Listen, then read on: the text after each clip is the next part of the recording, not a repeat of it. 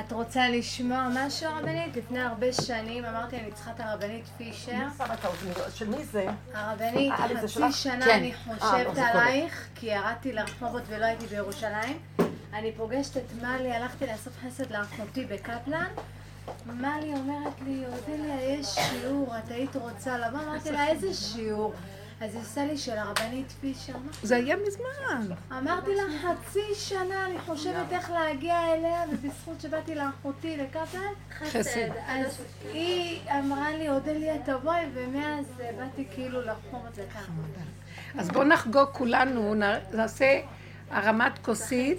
תראו, היום זה יום גדול, לא היום, קיבלה אליס, תלמידה איתנו, חברה איתנו הרבה שנים, והיא 16 שנה בעגינות, כבלי עגינות, בעלה לא רצה לתת לה גט בארצות הברית, ופתאום היא קיבלה את הגט.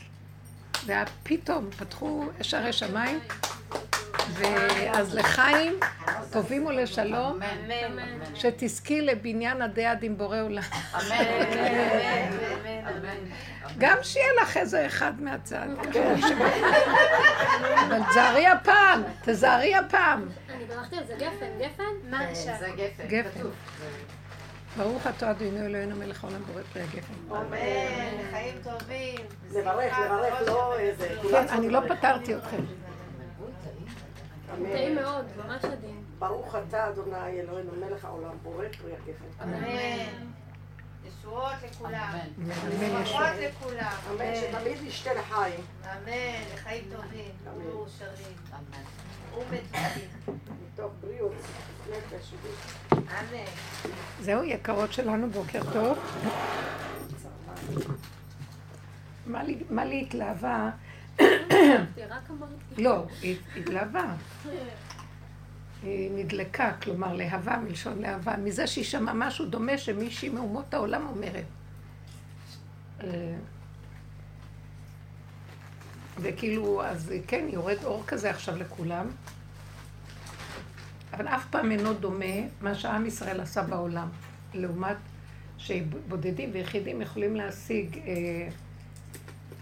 באומות העולם, גם אם הם משיגים, ובסוף כתוב, יכירו וידעו כל יושבי תבל, כי לך תכרע כל באר תשבוק לשון, תישבע כל לשון, וגם כתוב, כי ביתי בית תפילה יקרא לכל העמים, כולם יכירו שיש השם, ותהיה להם היכרות, שהם יכירו שיש, האור הזה יתגלה בעולם.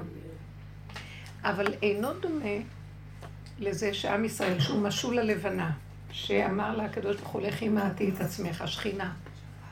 שהייתה כמו החמה, והיה שתי גופים של אור, שהם, יש להם אור עצמי. כל אחד בפני עצמו הוא אור. אמר לה, את רואה את האור שלך, שכמו החמה, את לכי ותקטיני אותו ותהי ריקה. שמעתם? והיא אמרה, אבל למה? היא ביקשה מהשם, היא שאלה מה, שתי מלאכים עם כתר אחד? הסתכלה על העולם וראתה שזה נראה שאין כאן איזון. שתי מלאכים בכתר אחד. אמר לה הקדוש ברוך הוא, מה את מרימה את העיניים ומסתכלת מה יש מסביב? את בראת את העולם? אני בראתי, לא? כרגע זה המציאות. מה זה קשור אלייך שיש עוד חמה שדומה לך ואתם שניכם, כל אחד, שניכם משמשים בכתר, שניכם נקראים חמה? יותר טוב לך לא לראות את השני, אז את יודעת מה שתעשי? ממנו תיכנסי פנימה, תצטמצמי, עד שתפרקי את כל המוח הזה שמסתכל, מוח גדול שרואה החוצה, חסרה היה לה התמימות באיזשהו מקום, כי היא שאלה, מה אכפת לך? כל התיקון הזה, לרדת למטה, לא לראות כלום, רק את הנקודה שלנו, כל הזמן, להחשיך את האור. יש לנו ביסוד שלנו אור עצמי, אבל אנחנו אמורים להחשיך אותו. זה כמו אדם שהוא מקריב את עצמו. אתם יודעים, הדרך הזאת היא דרך של אהרון הכהן והקרבת הקורבנות. ובושר זה בחינת אהרון הכהן. תקשיבו, יש משה רבנו ויש אהרון הכהן. משה רבנו מסמל את הדעת, חמה, פני חמה. משה כפני חמה. ואהרון הכהן על ידו משרת. גם הוא דבר גדול, אבל הוא בחינת הכהן. מה עושה הכהן? כמו האישה במטבח, בבית המטבחיים של בית המקדש. שוחט, שוחט, שוחט, מקריב, שוחט, מקריב, שוחט, מקריב. כל עם ישראל בא אליו, כל אחד והעניין שלו. כל סוגי הקורבנות, כל סוגי התיקונים, כל סוגי החסרונות שמביאים לכהן, והכהן מטפל בחיסרון, מקריב את זה להשם. מה אנחנו עשינו בעבודה שלנו? לקחנו את החיסרון, לקחנו את הדעת של משה, והכנסנו אותה לבהמה. נחשוב רק התעסקנו עם הבהמה. כל היום התעסקנו איך אני לא ואיך אני... המעטנו את הדעת לתוך הבהמה. זה כאילו להתאבד, אתם לא מבינים, זה שחיטה. איזה בן אדם רוצה לקחת את הדעת שלו ולהכניס אותה לחושך? רוצה לגמור עליה. תקשיבו, זה התאבדות. הדרך הזאת היא התאבדות, אבל יש בה משהו ממכר. יש שם שכינה. את מתאבדת לדעת, ואת מקבלת אור אחר מהלמטה. יש משהו מגנט. אף אחד לא היה מתמיד עם הדרך הזאת אם זה לא היה ככה. המקום הזה, עד שלגמרי קורבן עולה כליל תוקטר, יש כל מיני קורבנות. חלק הולך לכהן, חלק הולך לבעלים, וחלק עולה למעלה, תמיד חלק עולה למעלה, וחלק עוד משתתף, קורבן שלמים. גם הבעלים נהנים, גם הכהן מקבל חלק, וגם זה עולה להשם. קורבן עולה הכל להשם, אף אחד לא מקבל לו כלום. לא, הבעלים לוקחים את עצמם וכאילו מקריבים. הלא, בן אדם לא יכול להקריב את עצמו, אסור קורבן אדם, אבל הבהמה שלו זה כמו שהוא מקריב את עצמו. לגמרי מקריב להשם, עד שלא נשאר כלום. לכי מעטי את עצמך, הכוונה לזה, כלום. אין, לא נשאר כלום. זה רב אושר עם הדרך שלו. עכשיו, הדעת הזאת שהכנסנו אותה למטה, אף אחד מאומות העולם לא הסכים לעשות את העבודה הזאת. זה מה שנקרא מתן תורה. מה זאת אומרת? עמדנו לגבי מרגלות הר סיני ונלקחה מאיתנו הנשמה, פרחה נשמתם. התגלה אור אלוקי, והבן האדם לא עמדו בזה, הם מתו. והשם החזיר אותם, תל תחייה. מה שנקרא, אחרי שהם חזרו, אמר להם, אמרו, מי רוצה לקבל כזאת תורה? רצו לברוח, אמר להם, פה תהיה קבורתכם. כלומר, אין לכם ברירה, צריכים להתמעט. מה זה להתמעט? לקחת את הדעת הגדולה, את האור שראיתם, ולהוריד אותו קטן, קטן, קטן, קטן, קטן, בחורים וזקים לכו לעולם. תכנסו בזיתים, תכנסו בפופקורן, תכנסו בבייגלה, תכנסו בנעליים, בחורים, בזדקים, תכנסו בחושך, תכנסו בחורים. אין, כל חור והחושך שלו. שם תהיו. יש בכל חור כזה, נקודה, תביאו לי אותה. נקודה, תביאו לי אותה. אתם כמו הצוללנים שמביאים אלמוג מפה, ואיזה יעלום מפה, ובמכרה פחם, בתאומות, איפה לא? במצולות ים, איפה לא? כל מקום. אף אומה לא הסכימה לקבל את התורה הזאת. כולם רצו לברוח, גם אנחנו. אבל הוא קפא לנו ארק יגידי, אמר, אתם, כשהלבנה כתרגה, אז היא אמרה לו, אמרתי לך דבר הגון, מה אמרתי? רק דבר שאני רק רואה, למה אתה מעניש אותי? הוא לא נתן לה עונש. העונש זה הדבר הכי גדול שיש בעצם, כי הוא מביא את האדם לשלמות שלו יותר גדולה מה שלפני. לפני הוא לא עשה כלום. עכשיו הוא עשה, יורד לזה, ואחרי זה שהוא חוזר לאותו מקום, זה כבר אינו אותו אדם. זה לא כמו שהיה קודם. החמה נשארה תמימה, כלום. אבלה, אבל עם שכל. זאת היא ירדה לחושך, נאבקה עם האריה, עם הדוב, עם השועל, עם הנחש, עם הקרבים, עם החושך, מתה, צועקת, חיה כמה מתה, ממית ומחיה, עד שבסוף היא חוזרת לאותו מקום, התקבל אור, והיה אור החמה כאור הלבנה. אור הלבנה כאור החמה. זה טוב שאור החמה תהיה כאור הלבנה. ואז, כן, והמקום הזה, אף אומה לא רצתה לקבל. אז כשהלבנה כתרגה, שאמרתי דבר עגול לפניך, אמר לה, מה אני יורדת לחושך? אמר לה, תשמעי, אני מוריד אותך איתך את הצדיקים. דוד הקטן, שמואל הקטן, כן? עם ישראל הקטן, הם יהיו איתך, ואנחנו הולכים עם הלבנה. אף אומה לא קיבלה את הדרך הזאת. הם אמרו, טוב, אכלנו מעץ הדעת, חטאנו, מה עכשיו נחלה? אז כתרגנו, רגע, מה קרה? אומות העולם לא הסכימו. עכשיו, אומות העולם, גם לעתיד לבוא יכירו, אבל זה רק בזכות שעם ישראל עושה את כל העבודה. ואז לקראת הסוף, שעם ישראל כבר שחוט. וזה הכי מה שכואב לי, שעם ישראל עשה את כל העבודות חוץ מהעבודה האחרונה. לקראת הסוף, יש סכנה שיגידו כולם, יאללה, לא רוצים כלום, לך תעזוב אותנו. במקום לתת עוד איזה נקודה אחת, לא להישבר. יש מאבד עולמו ברגע אחד, ויש קונה עולמו ברגע אחד. וזו הנקודה של לא להישבר ולהסכים להיות כלום. גם, מה זה לא להישבר? גם כשאני ראיתי את עצמי, שאני בעצמי קורח.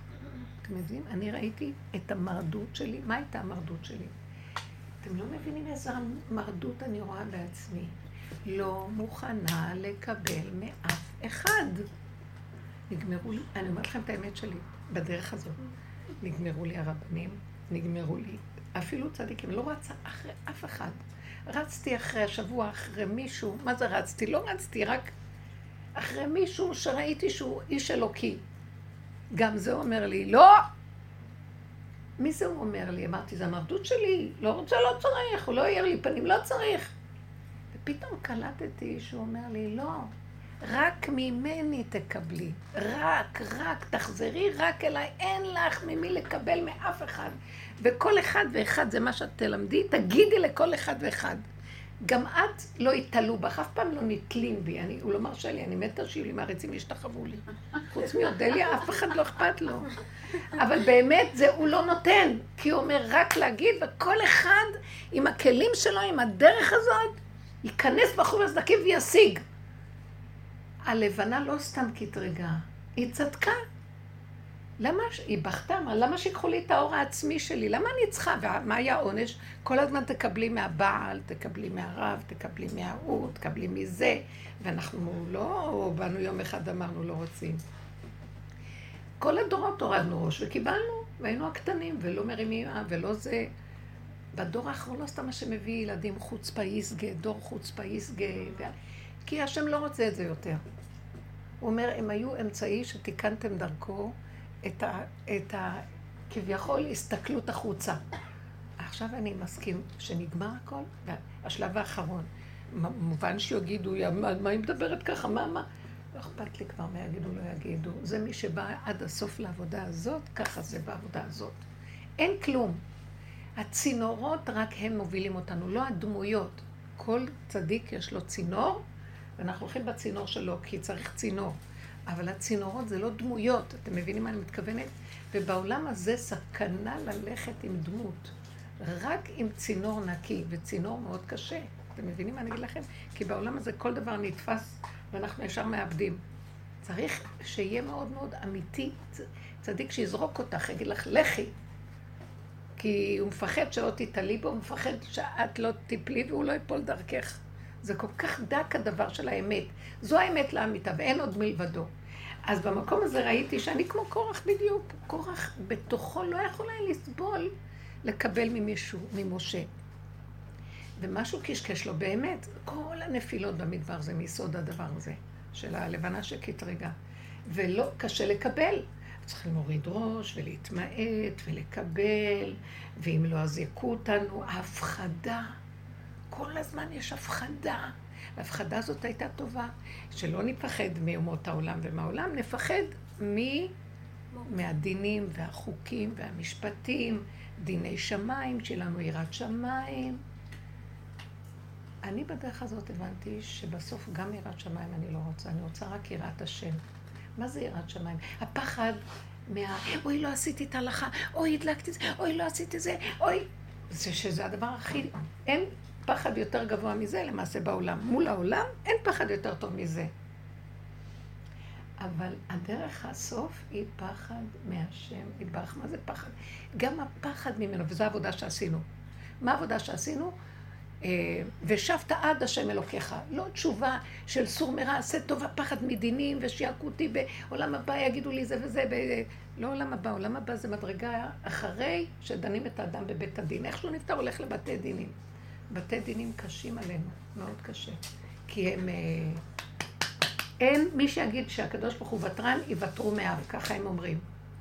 אני אגיד לכם את האמת, יש מקום שאני יכולה להגיד הקדוש ברוך הוא וטרן. מתי? שאני באה אליו עם האמת לאמיתה שלי לגמרי, אחר כל אומרת לו, אני לא יכולה לסבול יותר פחד. אם תפחיד אותי, אני אפחיד אותך. אני אמות לך. לא יהיה לך אף אחד. נמאס לי כבר מהפחד, אני רוצה רק אהבה. אני רוצה רק אהבה. תאהב אותי. אני לא יכולה יותר להכיל את הדין, אני לא יכולה להכיל את העצבים, אני לא יכולה להכיל את הפחד, אני לא יכולה להכיל כבר את העבודות, אין לי כוח לעשות שום עבודה, נגמר לי, לא רוצה, תוריד את הראש שלך ותשמח אותי. לא יכולה יותר, מה אתה רוצה מהחיים שלי? לא רוצה יותר, לא יכולה. כשבני אדם יגידו ככה באמת באמת, אבל זה לא סתם אחד מופקר, שנתן הכל, עשה הכל, לא יכול כבר לסבול, כל העבודות הדקות, עד שנגמר לנו הנשמה כבר, מרוב שהתבוננו, כבר אין איפה להתבונן. התורה תדעת לחורים ולסדקים, כבר אין לך איפה לשים את הדעת, הדעת כבר נמסה לי. אתם יודעים מה קרה לי בשבת? אני עמדתי, הכנתי סלט בשיש, חתכתי ירקות, ובלי מסים, אני לא יודעת, פתאום אני שומעת את ה... או שזה אחד הילדים הדליק את זה, את הניחמה של המים. בלוח, בלוח, בלוח, בלוח, מתחיל לרתוח. אני מסתכלת על זה. לא היה יותר משנייה שאמרתי, לא יכול להיות עכשיו שזה יותח לי. וכולם, אני לא יכולתי רק לראות איך שכל הגברים יבואו ויתחילו לחשוב מול זה מה לעשות. ויתחילו לשקול, וישבו וידונו. וישבו ויבואו ויפתחו ספרים ויסתכלו, אני לא יכולתי, אני אגיד לכם את האמת, זה נכון, אני לא שם, לא יכולתי. אמרתי, אני לא יכולה לסבול, אני רוצה סעודה, אני רוצה ליהנות מהאוכל, אני רוצה להירגע, ויתחילו לחפש איזה גוי של שבת, גם הרבה פעמים אצלנו לא רוצים להביא גוי של שבת, לא, אמירה לגוי גם כן יש בעיה. ואז אמרתי לעצמי, תראי, תעשי ככה ונגמר כל הסיפור שלו. וזה מה שעשיתי, עשיתי ככה וקיבלתי את זה. אחרי רגע אמרתי, ואפילו לא היה לי איזו תנועה רגשית. משהו ברור אמר לי, תחביב, וזהו, שקט, הכל בשקט, אף אחד לא יודע. ואז אמרתי לעצמי, מה עשית? אז טוב, הייתי צריכה כבר להגיש את הסלט, וכולם קראו לי כבר לקידוש, ואז אמרתי, טוב, אני אחשוב עוד מעט. ברגע ששמתי את הסלט השולחן, נעלם לי הדבר הזה, במוצאי שבת בשעה 12 נזכרתי, באחת. 12:30. נזכרתי מה היה, הסתכלתי, ואתם יודעים איזו תשובה באה לי, זה לא את היית, זה הייתי אני. השבת שלי, החוקים שלי, אני מסדר אותם, זה לא קשור אלייך בכלל. אם תכניסי את האגו שלך ותצטערי, את תשלמי על זה ויהיה לך בית דין. זה לא את כלום, סגרי, לא הייתה תחושה של צער. הרגע הראשון גם שאמרתי, כי אני לא עשיתי את זה בסך הדעת, הייתה לי דעת שאמרה לי, תסגרי. זה לא היה כאילו, טוב, מה אפשר לתבוע ממני? הדעת שלי אמרה, תסגרי. אבל הוא אמר לי, זה גם לא שלך, זה רק שלי. הכל, תראי, רק אני, נגמר הבית דין. נגמר הדין, זה אתה, מה אתה רוצה? זה אתה. עכשיו, זה דבר שאם אתם תדונו אותי, דיר בעלה. אתם צריכים להבין את הנקודה הזאת, זו נקודה שאני מרגישה אותה לאחרונה מאוד מאוד. אסור לי לבוא בטענה על עצמי, אסור לי לשפוט, אסור לי לדון. אני מגיעה למקום שאין לי את הכוח לדון את עצמי יותר. לקבל את עצמי איך שזה ככה הכל. ואני אומרת לו, אני לא יכולה יותר. כמו שבשבת הרמתי את האסיר בדמדומים של זה, של החמין, ואז הבן שלי צועק, לא, זה בישול, זה בישול. שנייה, שבריר שנייה, והסתכלתי עליו. ולא יכולתי לסבול את מה? את החרדה שלו. את ההשתתפות הישותית בחרדה על הסיר. וזה דבר הכי גבוה שיש. מה אתם רוצים שיפחד מנחש? יפחד מזה? לא יכולתי לשאת את זה. יש משהו באמת שפתאום קלטתי. כל כך ישותי, ידונו אותו, כי הוא ישותי, כי הוא מפחד. אמרתי לו, בורא עולם, אתה לא תפסיק עם בתי הדינים, וכל היום תדון את העולם, וכל היום גיהנומים, וכל היום מתגלגלים וחוזרים, ולא ייגמר עד שלא, איך אמר רבי שמעון? אני יכול לפתור את כל העולם מהדין. אני לא יודעת איך הוא יכול לעשות את זה, הוא יכול היה לעשות את זה. אני הקטנה יודעת מעצמי. אסור לי לדון ולשפוט את עצמי, לא כל שכן של אבא של כל שכן, את השני. ככה וזהו, וככה וזהו, וככה וזהו, ואף אחד לא יכול כלום. זה רק הדמיון של עץ הדעת, הכוחנות והישות שלו, שהוא, ברור, התורה התלבשה בו, כי אין ברירה, נשבור הלכות, וצריכים לעשות את התיקון שהתורה התלבשה באגו, והאגו מוביל את הבן אדם בעולם, אגו טוב מול אגו רע, אין מה לעשות, הוא לוקח אחריות, אכפת לו, הוא חרד לדבר השם, הוא דואג, הוא תמיד חרד לדבר השם, אין לו השם, הוא חרד לדבר השם. הדרך הזאת מטרתה לפרק את כל הדברי תורה, אפילו דברי אלוקים חיים, להגיע לבשר של תורה. מה זה? אני התורה. זאת התורה. אדם כי ימות באוהל. תמותו. תמותו. מי שמת, מת. לא יכולה. תגידו, מת. לא יכול, לא יכול. לא יכולה. לא יכולה. אתם יודעים מה? תגידו, זה מופקרת. מה מופקרת? אני אגיד לכם את האמת. אפילו שתגידי לי עכשיו לעשות את העבירה הכי גדולה, לא בא לי. הוא לקח לי את כל הרצון להכל. אני לא בא לי כלום. מה בא לי? אפילו לאכול. אני אוכלת אחרי רגע. אני אומר, טוב, די. אפילו לאכול. אני כמו זקן מת בתוך הנפש. אחד כזה יכול לעשות עבירות, לא מעניין אותו בכלל. לא מעניין אותו. הוא הולך עם מה נשאר לו? רק הטבע הפשוט שלו, של הרגע ככה, זה עכשיו הרגע. אין מוח, אין רצון, אין דחף יצרי, אין כלום, יש ככה. את זה השם רוצה להתגלות עליו, על זה יורד האור הגנוז. רק על המקום הזה של הטבע הקטן הפשוט, בלי מוח. בלי לדון, בלי לשפוט, בלי לדעת, בלי להבין, בלי להשיג, בלי לרצות, בלי כלום. ילד קטן שעושה ולא יודע מה הוא עושה. אומר, על זה אני הולך לרדת. עכשיו, האדם לא, יביא את עצמו למקום הזה. אתם יודעים מה זה להביא את עצמו? זה הלבנה שהייתה חמה והורידה את עצמה עד לכלום. על זה האור הגנוז ירד, והיה אור הלבנה כאור החמה.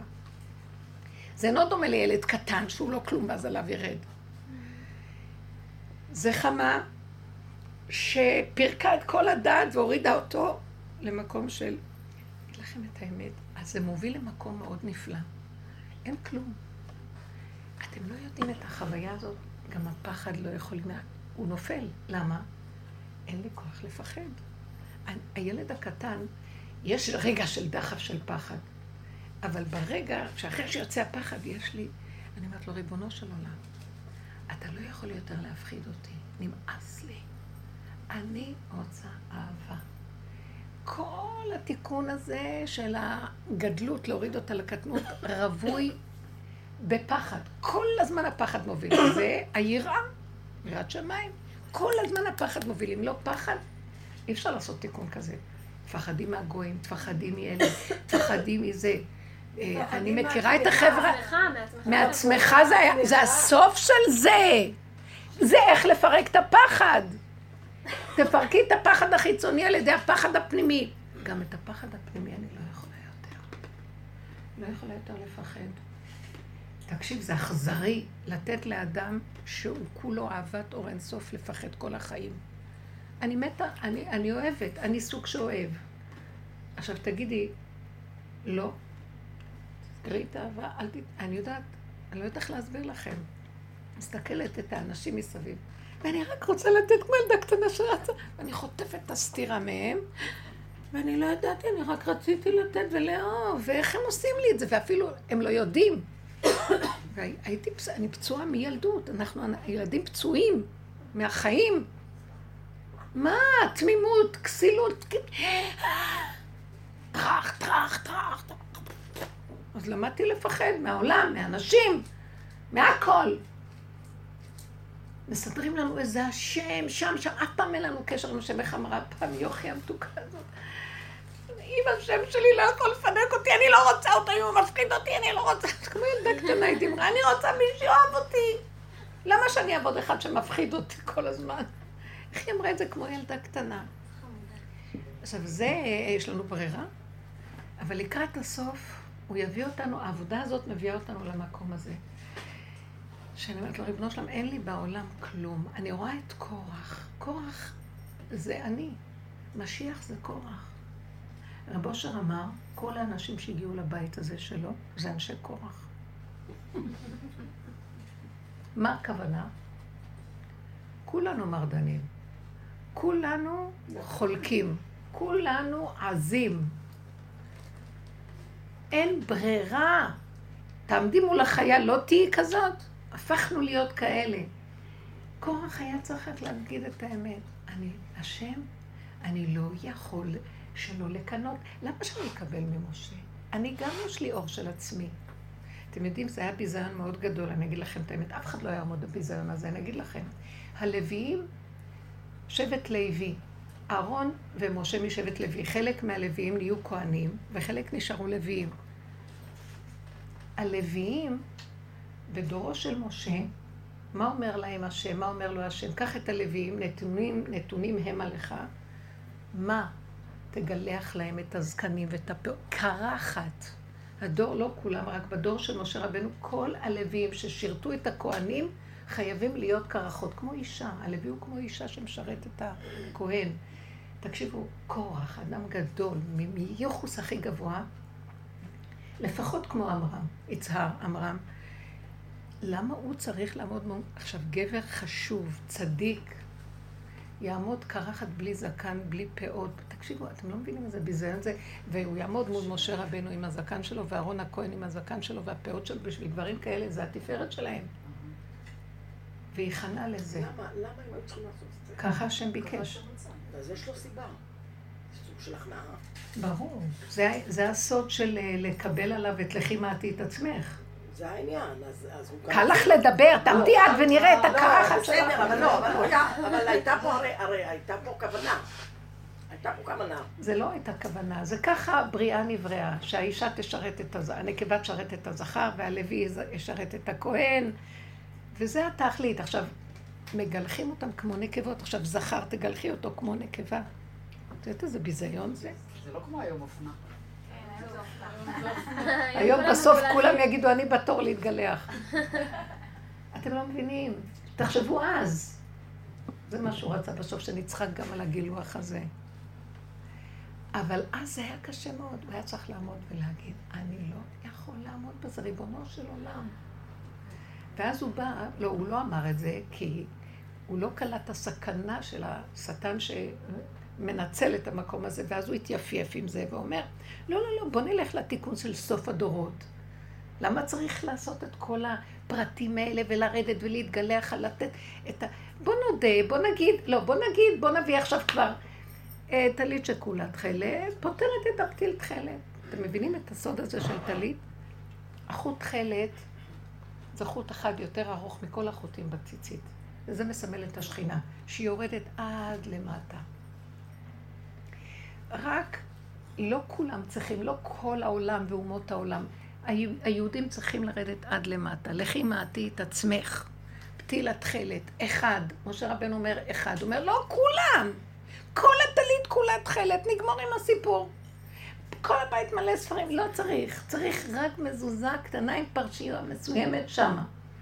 זאת אומרת, משה רבנו עושה את זה, מפרט את זה לעם ישראל הקטן, ובא קורח שהוא יסוד משיח, ואומר, כל העולם יקרו וידעו כל יושבי תבל, כי לך תיכר, כל באר שווה, כל השון. בואו נלך על זה עכשיו. אז בזה הוא פותר את סוד ההכנעה למשה, לזכר שמעל. תראו, לעתיד לבוא ככה נעשה, ממש כמו קורח. קורח עכשיו יוצא מהאדמה, הוא יוצא... ממצולות אשיב, מבשן אשיב מצולות ים. כן? הקדוש ברוך הוא מוציא אותם עכשיו. זה כל אלה שיצאו, כל ה... והם בסוף יקומו ויגידו די. אתם לא מבינים את הדבר הזה? זה היסוד של הנקבה שנכנסה למטה. וכל הזמן הזכר עליה וכל הדרישה. ואנשים הם במבוזות, מבוזות מאוד, לא מבוזות בכל הדורות.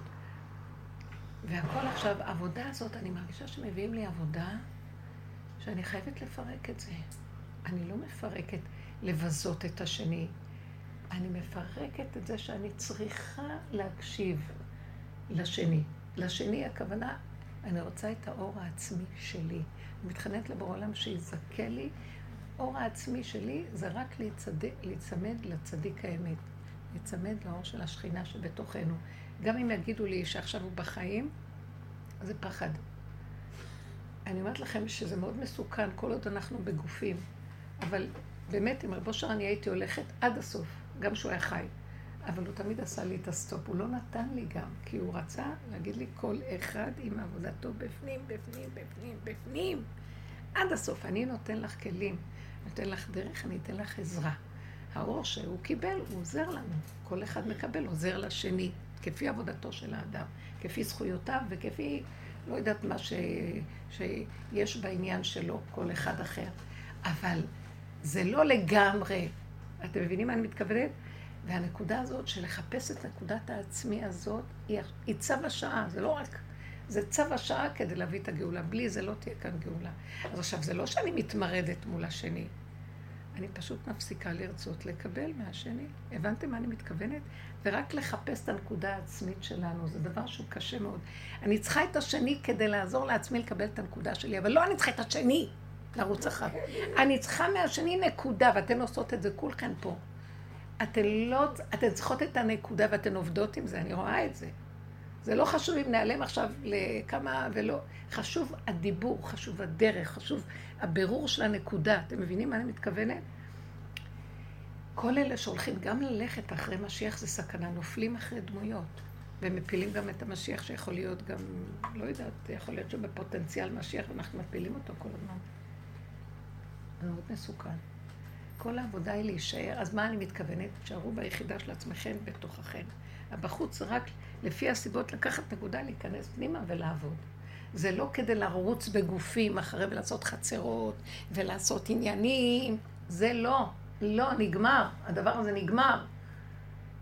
מתחיל להיות משהו מאוד קטן. זה כל העניין של הקורונה שהצטופפנו פנימה, ואף אחד לא יוציא את האף החוצה. כל אחד יסתכל פנימה, ילך להיות גל נוסף. נתנו לנו קצת לצאת כדי לראות, גם כשאני יוצאת אני רואה אין מה לחפש. אין מה לחפש, זה נדמה כאילו העולם חוזר. באמת, באמת, נהיה לי עוד יותר רצון להיות בפנים. אני אומרת לכם, זה הבפנים האמיתי של הנפש, עכשיו יהיה גל עוד יותר פנימי, גם בגוף הדבר. כי זה שהכנסנו לקורונה פנימה, זה בזכות עבודה של אנשים שעשו פנימה, אז יכול היה לרדת האור הזה, כי הוא דורש פנימיות, הוא לא יכול לסבול את ההחצנה. זה תודעת עץ הדת עם החקיינות שלה והצדקות שלה. אבל באמת, באמת, אנחנו צריכים להיכנס לפנימי הזה. מה זה הפנימי הזה? תעסקימו לפגם שלכם.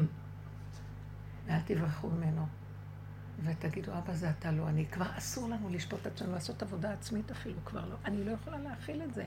אני כזאת, אני לא כזאת. אוי, יכולתי לעמוד מול המחם הזה. קודם כל, הייתה לי שבריר שנייה של יכולת בחירה. לא בחרתי את מה שהמוח ידע. הוא לא רצה אפילו לדעת. הוא רק אמר, אני לא יכולה להכיל את כל הסערה, אבל גם לא יכול להיות שזה אמת. שאני אתן למוח הזה לשלוט בי, כאשר מסביב זה יפר את כל העונג שבס, כל התרחה, כל השמחה של החיות של השבת. לא מסוגלת, נגמר. לא ייכנס לכאן גוי ולא שום דבר, אני הגוי. לא אכפת לי. הכל בתוכי נמצא. עשיתי ככה וזהו. באתי אחר כך, אני אגיד לכם, שכחתי. הבאתי את הסלט, נעלם כלא היה, לא היה לי אפילו איזה צל של שבריר, של איזה, מה שנקרא חשבון נפש, או ביקורת, או צער, כלום מחוק. תגידי, מי יהיה טיפש לעורר את זה עכשיו, לעשות תשובה? גם התשובה מהסוג הזה נגמרת התשובה, נגמר הכל. ושבת עד השם אלוקיך, זה השם, נגמר, שלום. זה שלך עולם. אתם יודעים מה? זה כמו שהסיר מונח על הפלטה בשבת. מי מבשל אותו?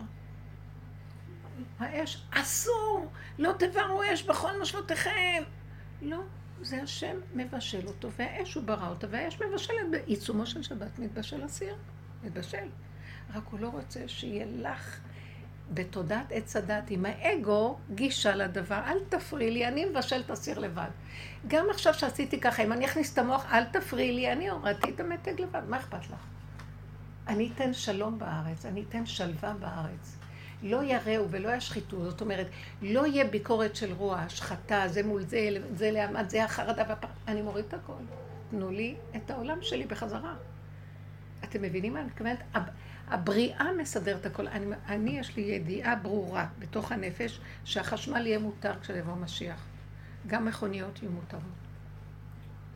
אתם מבינים? לא יודעת, יש לי ידיעה ברורה שכל הדבר הזה יותר. הרבה דברים יהיו מותרים. מותר לנסוע לעבודה בשבת. איך? בעבודה שלי שאלתי את הרב, נסעתי לעבודה בשבת. יש מציאות שזה מותר. זה רק בשביל התפקיד. זאת אומרת, צריכה לסבר את המוח המבקר. שמלחמת נוסעים שבת. לא, אם זה לתפקיד, אז כן. אז סליחה, או שאסור, או שמותר. אני לא נכנסת בזה, זה תודעת עץ הדת, היינו צריכים לתקן אותה בצורה הזאת. פחד, חרדה, אימה, אין הפקרות, את צריכה להיזהר, צריכה לפחד, את צריכה להוריד. בסדר? אני לא נכנסת בזה.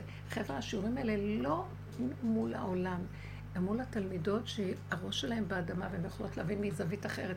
אחרת זה מסוכן מה שאני אומרת. אין במוח שלי כבר רשות הרבים, אין במוח שלי רבנים ורשות הרבים, אין. לא רוצה את זה גם, אני כבר לא יכולה לראות גם ספרים, לא יכולה כלום. אני יכולה לראות את הנקודה כאן ועכשיו הרגע, ויורד עכשיו אור הרבה הרבה יותר של חוכמה של התורה הראשונה, הלוחות הראשונים שהייתה צריכה להיות רק הלוחות הראשונים, בלי שום ספרים נוספים. הפרשנות, זאת אומרת, תורה שבעל פה הייתה, הבן אדם ראה וידע מעצמו מה הוא צריך לעשות. מעצמו, השם נתן את התורה חרוטה בבשר, בלוחות. משם הוא היה יודע הכל. ככה זה התחיל להיות בחזרה, וכל אחד יהיה שונה מהשני. עם אותו עיקרון של חוק, יש חוקים בבריאה. אבל זה לא חוקים שתודעת הצדת לקחה מהבריאה ופרשה את זה לה. זה חוקים של הבריאה, השמיים מספרים כבוד כאל, מעשה אדם מרי. הכל כתוב, הכל נמצא. יש חוק השבת בבריאה. השבת זה שביטה של תודעת עץ הדעת. אין עץ הדעת. אבל העולם פועל מאליו. גם ככה העולם פועל מאליו. רק לנו נדמה שאני עושה. אני מסדרת הסיר, אני פתחתי לו, אני לא, כי אני... אם תורידי את העני, זה שעשה ככה, זה לא משנה. אין כאן אני בכלל. זה גולם ש... גולם. אין טענה על הגולם בכלל. אבל זה משהו אחר. צריך באמת להיות במקום הזה של הכלום הזה. וזה לא יכול להיות קבוע. יכול להיות רק רגע. משיח הוא הכי הכי גולם. הוא נקרא בפי המקובלים גולם חכם. הוא גולם לגמרי שיורד עליו אור האמיתי, החכם, האור של אור הגנוז.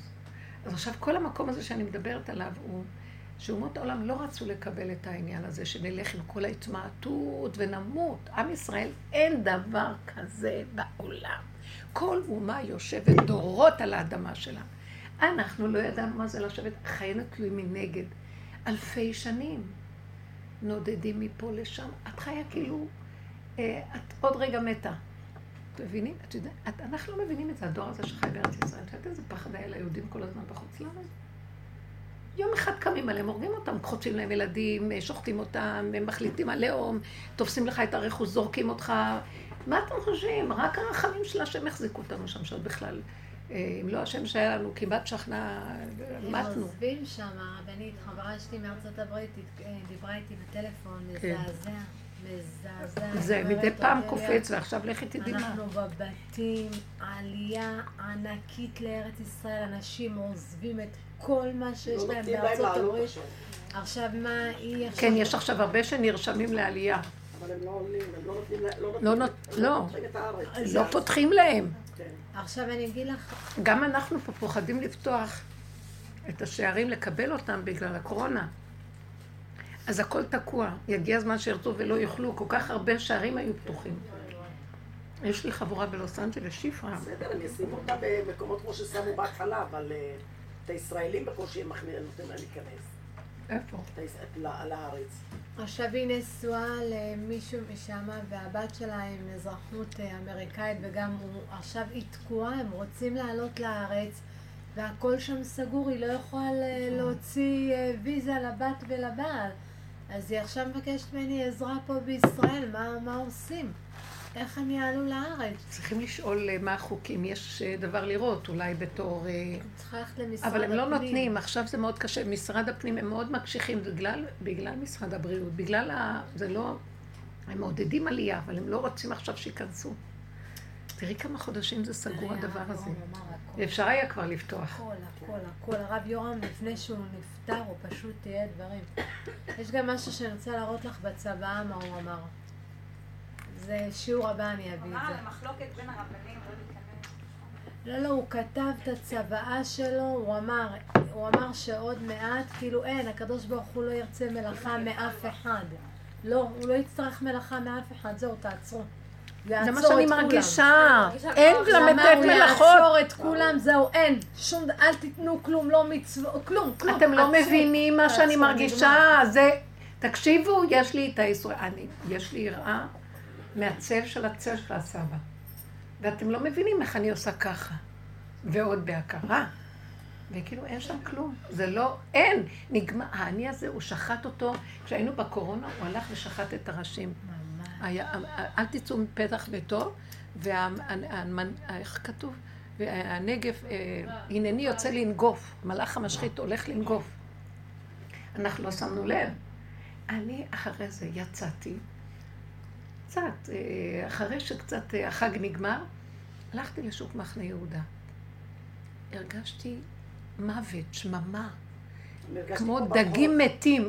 אני פעם ראיתי דג מת, תקשיבו רגע, היה לי חוויה נוראית. מה זה דג שהוא חי, לעומת דג מת. זה היה, אני לא יכולה לדעת, זה משהו דק בנפש. ככה הרגשתי, הכל מת. פה שוטר מסתובב, פה זה מסתובב, זקנים מסתובבים. אני פשוט חשבתי שאני אומרת, בנו שלמה, העולם מת. כך הלכתי לרחוב אחר, העולם היה מת, הרגו אותו.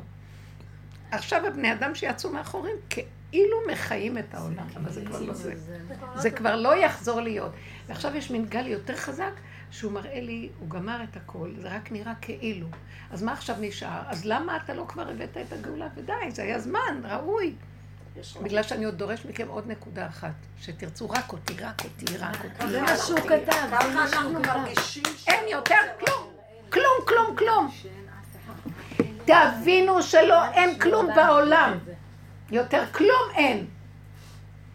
לא תתעלו זה בזה, לא באשתה בבעלה, ולא בעל באשתו, ולא הילדים בהורים, לא הורים בילדים, ולא מזכורות, ולא עבודות, ולא חרדות, ולא קיומיות, ולא כלום. רק אני אפרק את כל החשיבות של כלום. אני רוצה את זה עוד מכם, כי ברגע שאני באה ובמילא עושה את זה, אתם מפסידים. כי אני רוצה את הנקודה הזאת בבחירה שלכם, עוד הבחירה האחרונה, הבחירה של הבחירה שלא לבחור כבר. אתם לא מבינים את זה? אני ראיתי לרגע שאני מורידה את המתג, כאילו יש לי בחירה לא לעשות את זה, אבל כאילו עשה לי זוזי, אין יותר בחירה, תעשי. זה ממש, זה הרגשתי, מה שתמר ויהודה עשתה, היא לא ידעה מה היא עושה. אם היא הייתה יודעת, לא הייתה עושה, זה כאילו זוזי את הדעת שלך. ושם המשיח מתגלה. זוז, מה שעשה דוד המלך לבת שבע, הוא הזיז לו, תקשיבו, הוא לא עשה דבר פשוט. אפילו שיגידו, הוא לא חטא, על פי דין. עכשיו שימו לב, אני כן רוצה להגיד לכם. איפה מתגלה כאן התרמית של בתי הדינים, כי הם חייבים להיות קשורים מהשקר של עץ הדעת.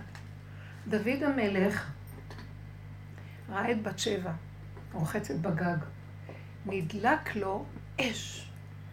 זה היה מאת השם האש הזאת, הוא ראה שזה אש אלוקית, אבל בכל אופן, הוא ידע גם שהיא הזיווג שלו.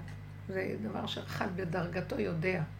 ויש באמת מדרש שאומר שבת שבע, שהיא הייתה נכדתו של אחיתופל, כאשר דוד המלך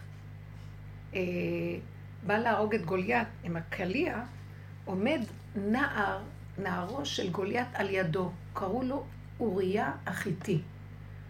אז אחרי שהוא נתן את הקלע והוא נפל, גוליית, אז הנער שעומד לידו, המשרת שלו, המשמש שלו, כולו היה חיוור, מת מחרדה ופחד, שגם אותו לא יהרגו. אז דוד המלך ניגש אליו ואמר לו, עכשיו אתה עורף את הראש שלו ומביא לי אותו. אם אתה עושה את זה, אתה מקבל את בת ישראל לאישה. תתגייר ותקבל בת ישראל לאישה. אז הצילו לו את החיים. הוא באמת חתך, אז הוא לקח את הראש אחר כך, והוא התגייר וקיבל את בת שבע. תקשיבו. לא היה מגיע לממה. אז לא היה מגיע לממה. אבל, אז לא, השם אומר לו. אז רגע, מה המדרש אומר? מה אתה מבטיח בת ישראל לכל אחד שרק סידר לך משהו? חייך שאני אתן לו את הזיווג שלך. זה מה שהמדרש אומר, אז הוא קיבל את בת שבע. עכשיו כשהוא בא וראה אותה, נדלק לו הנקודה. אבל הוא לא יכול לעשות שום דבר. למה היא אשת איש? מה הוא עשה? היו צריכים לצאת למלחמה, אז הוא אמר ככה, הלא מלכי בית דוד, כשיוצאים אל מלחמה, כל הלוחמים נותנים גט לנשותיהם, מטעם בית הדין, שמה? לא כמו הבעל שלך התקוע הזה, ש16 שנה משגע אותה ולא נותן לה גט, אלא נותנים גיטים שלא על מנת לגרש, רק במידה חס וחלילה, ולא יחזרו, אז האישה לא תהיה עגונה, שאי אפשר אחר כך לראות כן מת, לא מת, מי ראה אותו, לא ראה אותו, ויכולה להיות הרבה זמן עגונה. אז זה היה, איזה יראה הייתה להם. עכשיו, אז הוא אמר, נשלח אותו למקום הכי מסוכן, במה שנקרא, בחזית. הוא נתן לה גט, אז היא הייתה פנויה. והוא באמת מת שמה. ואז היא פנויה. ויכול להתחתן איתה, כי כבר הוא מת, והגט הזה תקף. אז עכשיו בא אליו נתן הנביא ואומר לו, אבל זה לא אמת. אתה עשית דבר לא של אמת. לא, אומר לו, אתה לא עשית דבר של בית דין, אסור היה לך לעשות כזה דבר. יכול. למה? כי היה שם תחמון, אתה תחמנת את הסיפור הזה. אז למעשה אתה לוקח אישה שהיא עדיין שייכת לאיש, כי תחמנת את זה, כי הוא נתן רק על דעת שהוא לא יחזור מהמלחמה, אבל אתה גרמת שהוא לא יחזור. באתי להגיד לכם כזה דבר, דוד המלך אומר, נכון, אני צריך לשלם על העניין הזה שכאילו עשיתי סיבוב לבית הדין, אבל באמת באמת היא שייכת לי והיא חזרה אליי. אז שימו לב עכשיו להבדל בין העניין הזה של דין. הדין ידרוש את שלו, סליחה, אתה לא חושב מה שאתה רוצה. והוא שילם על זה באמת, שנולד מזה ילד מת. והוא עשה על זה תשובה, אבל באמת באמת, האמת ניצחה. הוא לקח את בת שבע, כי אתה שייכת לו. שימו לב לנקודת האמת מול נקודת ההלכה.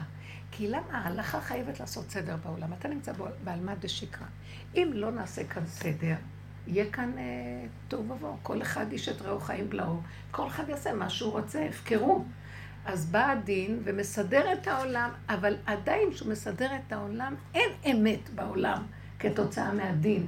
יש רק סדר מול העולם, זה מול זה וזה מול זה וזה מול זה, שלא יהיה כאן בית משוגעים בתוהו ובוהו, והעולם יוכל להתקיים ולא ללכת לאיבוד כמו במבול.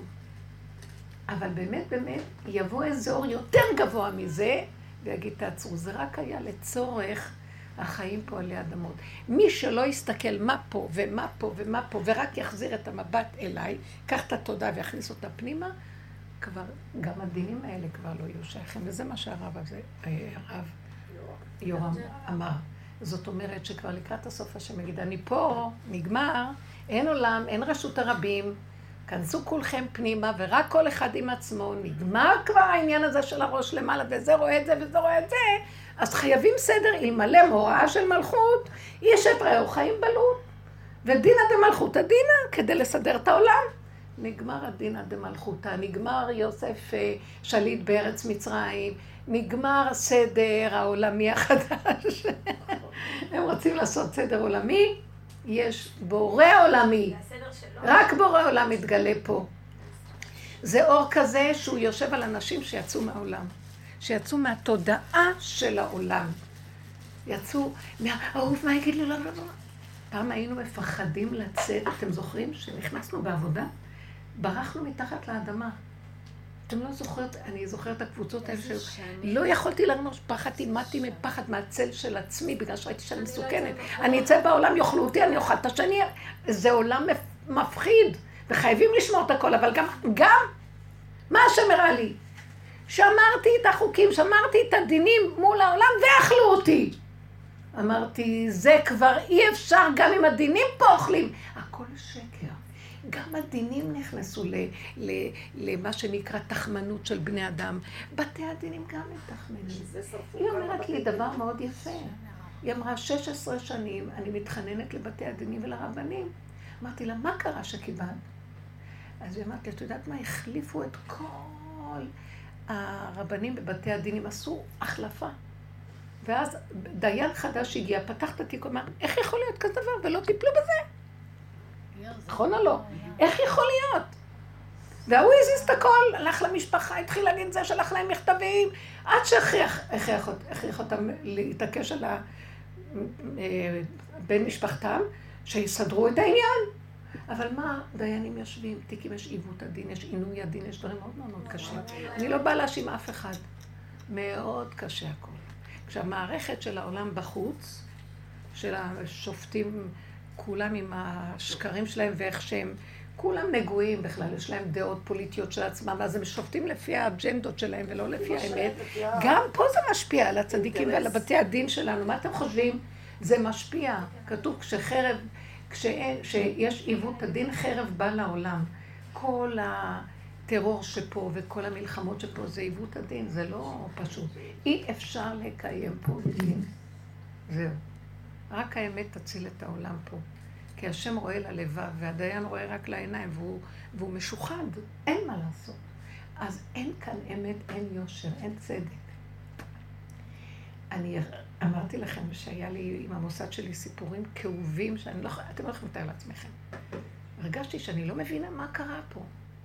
כל כך הרבה שנים המוסד עומד על תילו, ובשבע שנים האחרונות, מה שלא עשיתי, עוקצים אותי, באים לכאן, גולבים ממני ביקורות, מה שאני לא עושה לא מסתדר, אני הולך לסדר את זה, למחרת הכל מתהפך עוד פעם אותם. מתתי, בסוף הכנסתי מישהו שיעבוד אצלי כדרישת משרד החינוך, והוא עשה לי הקיצה הכי גדולה. אי אפשר לתאר, 3 חודשים החריב את הכל. ואני הייתי הולכת לצעוק בלילות בשמואל הנביא שם, איפה שהציון של הצדיק. כשהייתה באה לוקחת אותי עם אותו בלילה, איזה צעקות, איזה אור יש שם. אי אפשר... והצעקות היו, אני לא יכולה להכיל את החיים, מה אתה... אני לא יכולה לסבול אותם, למות. יום אחד הוא פותח לי את המוח, ואומר לי, ממש, נתן לי, כאילו פתחו לי את המוח. אומר לי, מה את צועקת? מה את צועקת? ואז אני רואה, הוא מראה לי כאילו כל העולם כולו, את רואה, זה נחש אחד גדול, שעוטף את כל העולם. מה את חושבת? תחפש פה צדק פה? תגידי, את שפויה. אין פשוט צדק, הכל רוע, לכלוך, גנבה. יושבים אנשים בבתי סוב, לא עשו כלום, יושבים זה ושבים. יש מלא דברים שאת לא יכולה להבין. מה את צועקת? תפסיקי לצעוק. פה זה לא עולם היושר והצדק. תפסיקי לצעוק. כנסי מתחת לאדמה. את לא שייכת פה. אתם מבינים? מאז הפסקתי לצעוק, זהו. אמרתי, אין גם על מה לצעוק. צעקת, איך הוא כותב, וראיתי אני צעקת העשוקים בקהלת. לא יעזור לך הצעקות כלום, עד מחר תצעקי. אין פה יושר, אין צדק, אין כלום. את חפשי פה צדק. כמה שלא יעשו פה צדק, אין פה צדק. זה אלמא דשיקרא מוחלט. אז הוא יראה לי, אבל איך הנחש שוטף את הכל? הוא יראה לי עוד דבר, איפה יש חוט דקיק שיורד בתוך כל העיגול הזה, שמלא נחש, חוט דק עד לבלי נבדק. זה כאילו חוט תפירה דק בתוך כל העולם הזה, שהצדיקים מצליחים לעשות על מנת שירד איזה משהו קטן אלוקי פה, שיציל קצת בכל אופן את העולם, שאפשר יהיה להמשיך לחיות פה. אתם מבינים? זה מה יש פה. אין פה כלום. אני לא יכולה יותר... תבינו, זה מזמן היה, לפני המון שנים, לפני 20 שנה. אני מסתכלת, ומאז אני רואה, פחדתי מהעולם, נכנסתי מתחת לאדמה, כי מה יש לך לעשות פה? איפה שלא תולכי, אין! ואחר כך ראית עוד יותר, עוד יותר, עוד יותר, מעצמך את פחדת כבר. איפה זה כבר? פרנויה זה. עד שבסוף אני אומרת לרדונו שלמה, אני לא יכולה ללכת, קח אותי מפה, אי אפשר פה ללכת, למה אתה צריך אותי פה? אם אתה מראה לי שהכל ככה, אז בשביל מה? קח אותנו, זה לא מתאים לנו פה. נשמות כמונו לא מתאים פה, בשביל מה? זה סבל, ייסורים, כאבים, בשביל מה? מה יש לך מזה שאני מתייסרת פה? וכמה אותו נושמת, שותה לי את הקפה, מחפשת איזה נחמה בהוגה, מה? אז הוא אמר, כן, התשובה הייתה פשוטה, אני צריך אתכם, אל תתייאשו לי, אני צריך את העבודה שלכם ואת הגופים שלכם גולם, על מנת להביא את האור האחרון. אתם חייבים להישאר פה, אל תמותו לי, כי יכולנו למות 1000 פעם. אני שהידית הכי גדולה, אין לי בעיה. אני אגיד לכם את האמת, זה בצ'יק, זה לא כלום, הסבל כאן לא נורמלי, אפשר למות. כל החיים, מגיל קטן, ואין לך ברירה. אם לא העבודה הזאת, שכל הזמן נותנת לי, יאללה, תצחקי, תעבירי, הכל, כלום, תנשמי את הנשימה, תחי, זה מה שמחזיר אותי, הצמצום הזה, לאפשר לו שאנחנו נהיה כלים שהוא יוכל לרדת. תקחי, תעלי למוח ותתחילי לראות עולם ולהצטער או לשמוח בהבלי העולם, תמותי! אין כאן כלום! זהו. ועכשיו רק להיות בשמחה, ואם לא החברות שהולכות בדרך ואנחנו קשורים, כי אין לנו, אין לי, זה הנחמה, זאת נחמתי בעוני. אם לא החברות הזאת אפשר למות בכלל, אין כאן כלום. אפילו ילדיי העיקרים והאהובים, שאני אוהבת אותם, אני לא יכולה. אבל אני אמרתי לעצמי, אל תסתכלי עליהם, צערי לך. כלום, כלום, כלום, תשבתי אותם שבת, מלא אנשים בבית, איזה מתוקים שהם טובים, איזה רובד אחר הם. מספרים לי על שיטת חינוך כזאת, על זה כזה, וכולם בתורה ובמצווה, אבל רק, אני לא יכולה להסביר לכם. ואז אני אומרת, שרתי אותם, מה את יכולה לעשות? להגיש להם, לתת להם, לסדר אותם, לאהוב אותם, להחזיק את הילדים הקטנים. אבל אין כמו הרגע הזה שאת יכולה לבוא לחברות ולהתחבר איתם באותו דיבור שאת יודעת שהיא מבינה אותך ואת מבינה אותה, ושניכם חולקות איזו נקודה אחת קטנה של אמת, אין, אני אומרת לו ריבונו של עולם. אפילו גם זה האיש הזה שחשבתי, וואי, זה איש אלוקי, זה איש אלוקי. גם מה שאמר לי, גם את זה אני לא אתן לך, ואת נאחזת במשהו. מה אתה רוצה? אבל אנחנו בעולם הצורות, אנחנו צריכים משהו, מה אני אמות? אני לא יכולה. אומר לי, תורידי את המוח. תחי מהנשימה ורק תפתחי את הפה, תגידי לו, תתגלה, תתגלה, תתגלה, תתגלה. תפנק אותי, תאהב אותי, תחבק אותי, תתגלה עליי. אני רוצה רק אותך, נמאס לי, אני רוצה אהבה. אני רוצה להרגיש שמישהו מחבק אותי, עוטף אותי, ענני כבוד. לא רוצה יותר לסבול, לא רוצה לדעת, לא רוצה להביא, לא רוצה כבר, די, אין מה, חקרנו עד מוות. כבר אין מאיפה ואין מה, תתגלה. אני מרגישה שאת הצעקה הזאת הוא צריך את העבודה הזאת האחרונה, שלהתעקש להוריד לו את הזקן עד הסוף.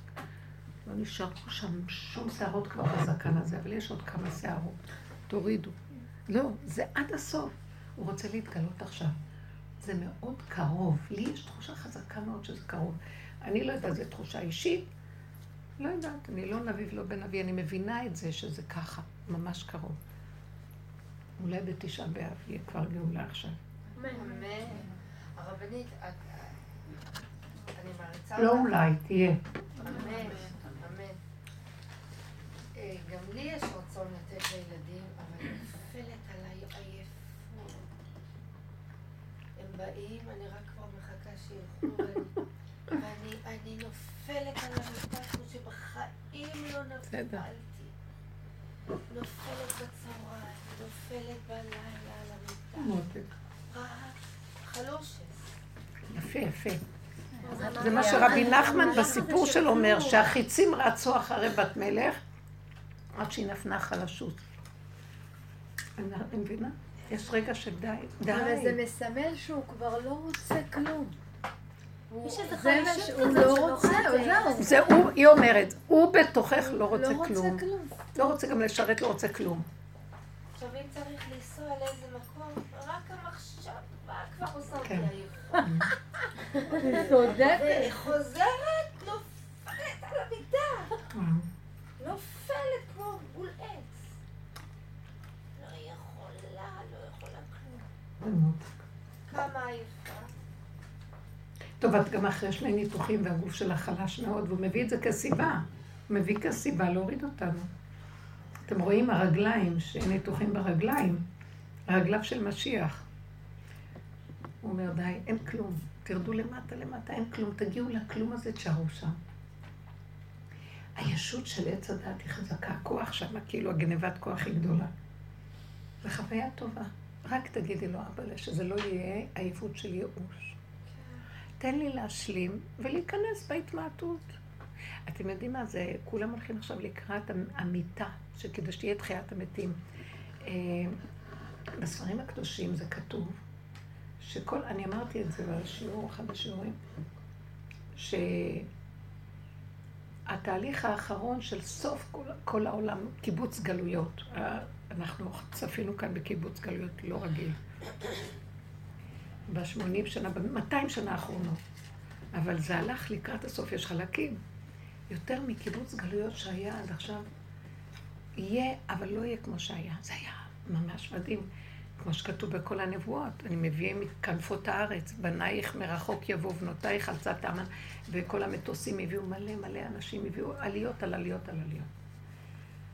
עדיין יש עוד כאלה שהלוואי והשם מזקץ לך יתפלא שיזכו להיכנס. את יודעת שגם בקורונה היה גל עלייה. מה היה? גל עלייה. באמת, אנשים שפשוט אמרו, אנחנו באים לארץ. אבל נכנסו. עשו עלייה, בזמן הקורונה. נתנו להם להיכנס. מה זה, מטוסים ישירים נסעו לכל מיני מקומות. לא ידעתי, הבנתי שהביאו את הישראלים, לא חשבתי יכול להיות. אז היה גל של עלייה, אפילו סמויה, הקיבוצים האחרונים. מה זה, החמרה שאמרתי, עוזבים את הכל, כולם בורחים. מה זה אמריקה הרבנית? הם ריקה.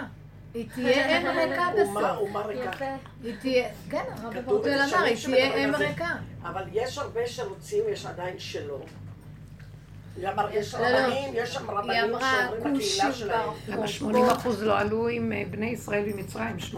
הרבנית הם סגורים בבית, היא אומרת לי, הכושים ברחובות מזעזע מה שהולך באמריקה. כל דבר שקורה מאשימים את היהודים. עכשיו זה הולך לקראת ממש פוגרומים ביהודים. כל החנויות שלהם נבזזו, של היהודים. כן, יש לי את הקבוצה הזאת בלוס אנג'לס, אני נותנת להם פעם בשבוע שלהם, אמורות לי, הם לא יוצאות מהבתים.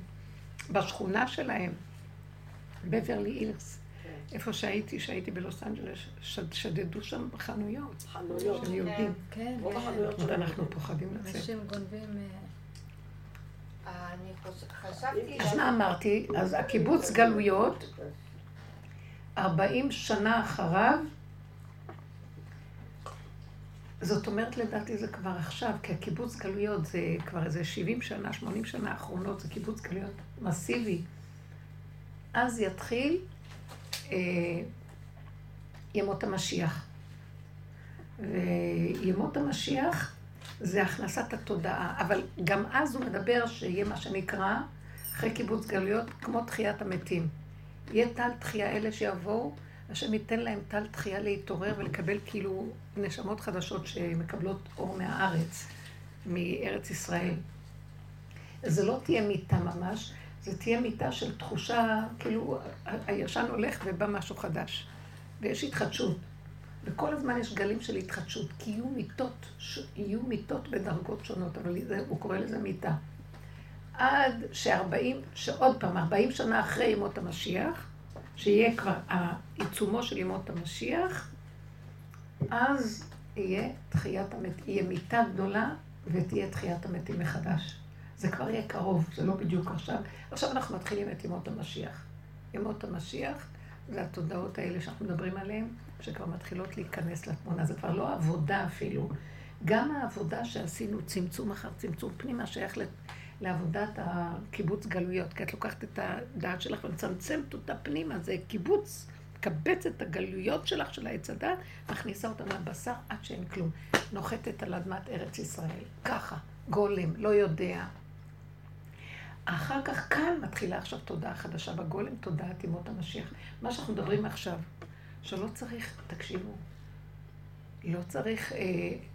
מצוות, מעשים, השם סגר את הכל, אמר להם, לא רוצה בתי כנסיות, לא רוצה זה, לא, גם על, פסח, חומרת שוטים בפסח, כל דבר שיכולה להחמיר, תבוא עלייך הברכה.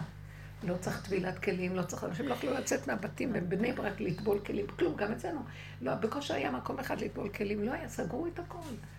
אז לא צריך, לא צריך. אני זוכרת הלכה של הרב עובדיה, רב השלום, שהוא אמר לאישה, שהיא פגש איזו אישה בוכה ככה בכל המועד פסח, ויש לה ביד ציור, אמרה לה, למה את בוכה? תראה איזה צדיק, כאילו. מה, אצל האשכנזים הוא לא הסתכלו על אישה בוכה, יברחו הצידה. לא, יש לה, מה את בוכה? למה זה תבכי? אז אמר לו, תראה, אני הוצאתי סיר, התבלבלו לי הסירים, והוצאתי סיר של חול, ובישלתי בו סעודה, ואני צריך להגיע. ואני לא יודעת מה דינו של הסיר, זה יכול לאכול ממנו או לא. ואני אין לי כוח, אין לי גם כסף לקנות עוד דברים. פעם הייתה עניות גדולה בירושלים. זה שהוא היה עוד לומד בבית ישראל שם, כשהיה עוד, צעיר. אז הוא אמר לה, שאל אותה כמה שאלות, האם בישלתי עם זה 24 שעות קודם? אמר לו, לא. אז הוא אמר לה, אז תאכלי האוכל בפנים כשר, הכל בסדר. בפסח, בלי הגלת הסיר, בלי שום דבר. מבינים? תראו עכשיו מה. אמר לה, תאכלי האוכל בסדר. אם לא בישלת בו כלום, זה כמו 24 שעות לא בישלת חלב בשר, את יכולה לאכול בשר. אני אומרת, יש כל כך הרבה דברים שלקחנו שאנחנו מקפידים ומקפידים, חרדים ודואגים וקונים, וזה גם דור של שפע, אז כל הזמן קונים ועוד כלים ועוד כלים. הבסיסה של ההלכה היא מאוד מאוד פשוטה, ואנחנו מחמירים מעצמנו ומוסיפים, מתרחבים, בסדר, זה מראים. אצל הספרדים זה יצר מצוי. הפשטות בהלכה יותר מצוי אצל הספרדים. כן. שלא מחפשים את הדקדקנות ואת ה... לא, כי אצל האשכנזים, המלאק הוא יותר גדול במוח, ואז ההסתעפות שלו יותר גדולה, והחכמים כל הזמן, זה הפלפול נמצא אצל האשכנזים, כל הזמן מתפלפלים איתו ומסתעפים איתו ומסתבכים איתו, ועוד הקפדות ועוד דינים ועוד החמרות, כי זה הסתעפות, אז זה כנגד זה. אצל הספרדים יותר בפשטות, מבשרי פשוט. עושים מה צריך וזהו, כללים פשוט. זה תלמוד ירושלמי. תלמוד הירושלמי הוא פשוט, ותלמוד בבלי הוא מאוד מאוד מסועף ומסובך. אוקיי, בסדר, נחזור לנקודה. הולך להתגלות המקום הזה של לא להקפיד, לא להיכנס, לא לבקר, לא לשפוט או לדון, לדעת להעביר. אז זו תודעה חדשה ש... מה? לא חשוב שאני איך להתפלל בבית כנסת? כשהוא אומר, לא, אני כבר פה, אני שומע אותך מכל מקום. אני שומע אותך בכל מקום אשר תקרא את שמי, אבוא אליך וברכתיך. מה אתה רוצה? כמה קשה על הגברים לוותר על המקום הזה. זה עוד מהיראה של כל הדורות של להיצמד בבתי הכנסיות. בן שלי יש להם בשכונה החדשה שהוא גר, אז הוא ככה מאוד אקטיבי כזה לבנות שם בית כנסת. אז הוא אחראי על הפרויקט. הוא כל הזמן מתלהב וזה וזה. עכשיו, שישבו בקורונה בבית, אמרתי לו, בית הכנסת המפואר שלך, מה יהיה עליו עכשיו, תגיד? כאילו, אולי ככה הוא פחד. אז הוא אומר לי, לא, גם כשיהיה בית מקדש יהיו בתי כנסיות. אמא, מה את חושבת? יהיה בתי כנסיות. אז צחקתי, הסתכלתי, טוב, קודם כל להתפלל שיהיה בית מקדש. עכשיו זה זמן טוב להתפלל שיבוא, יקום בית המקדש. עכשיו, לגבי האנשים שמפחדים מהגל השני שיבוא, אז הם אומרים, הציבור צריך יותר להיזהר, יותר... לא, תמיד הקליפה תגנוב. אבל יש בזה אמת, יש בזה ממשות, בפחד הזה. תתני לזה ממשות, תהיה לזה. תלוי בך. כל מה שהם רוצים לשלוט זה שקר. עץ הדת מפחיד את הבני אדם, הוא שולט דרך הפחד. כי זו השליטה שלו. עכשיו, השם מרשה להם. הם עושים לו את העבודה. כי אלה שמוכרים... הם עושים לו את העבודה, יש סוג של אנשים שלא עובדים ככה, ואין להם את המקום שלה. אז שהם יפחדו יותר טוב, שחדו מזה מה שיהיו בהפקרות. עכשיו, העבודה הזאת שחרר אותנו מהכל, מהפחד, הם לא מציאות בכלל. אין כלום, ברגע שאת אומרת אין קורונה, גם אין קורונה, אין כלום. מוכרים מסכות במחירים, חבל על הזמן. הרמאות והשקר. הכפפות הכפילו את המחיר. משקים לו את הידיים. אין, אני חופשי אצל הבן של הרב יורם. יש נסים. מספרים כולם הולכים לרם משקים, הוא נותן לכולם. הכל חופשי הרמנים. אין כלום, אין כלום. אנחנו יוצרים את זה, העובדה שאת אומרת, איך הם אמרו? היא אמרה. הם מחליטים שעוד מעט יהיו גם 40. משהו. מאיפה יודעים כמה יהיו, לא יהיו, כן. דרך אגב, כל הקורונה הזאת, יש וירוס קבוע שקיים במציאות האדם, והוא שוכב כל הזמן, ואפשר למצוא את כולם, יבדקו את כולם, לכולם ימצאו. והם יודעים את זה. אל תתקרב אליהם. כמה שאפשר לא להיבדק, לא לראות, לא להיות קרוב, תזהרו. הם יודעים את זה. אל תתוודע לרשות. הם יודעים שלכולם יש את זה. לא, זה מין... יש מוטציה של זה, והוציאו את זה מסין, וזה כאילו, אבל עם ישראל שומר מאוד על היהודים, שתראו לכם, אנחנו מאוד שמורים פה. אז אלה שעושים את העבודות האלה וסוגרים את המוח, מאוד נעזור לכולם, אין כלום. מה אכפת לנו?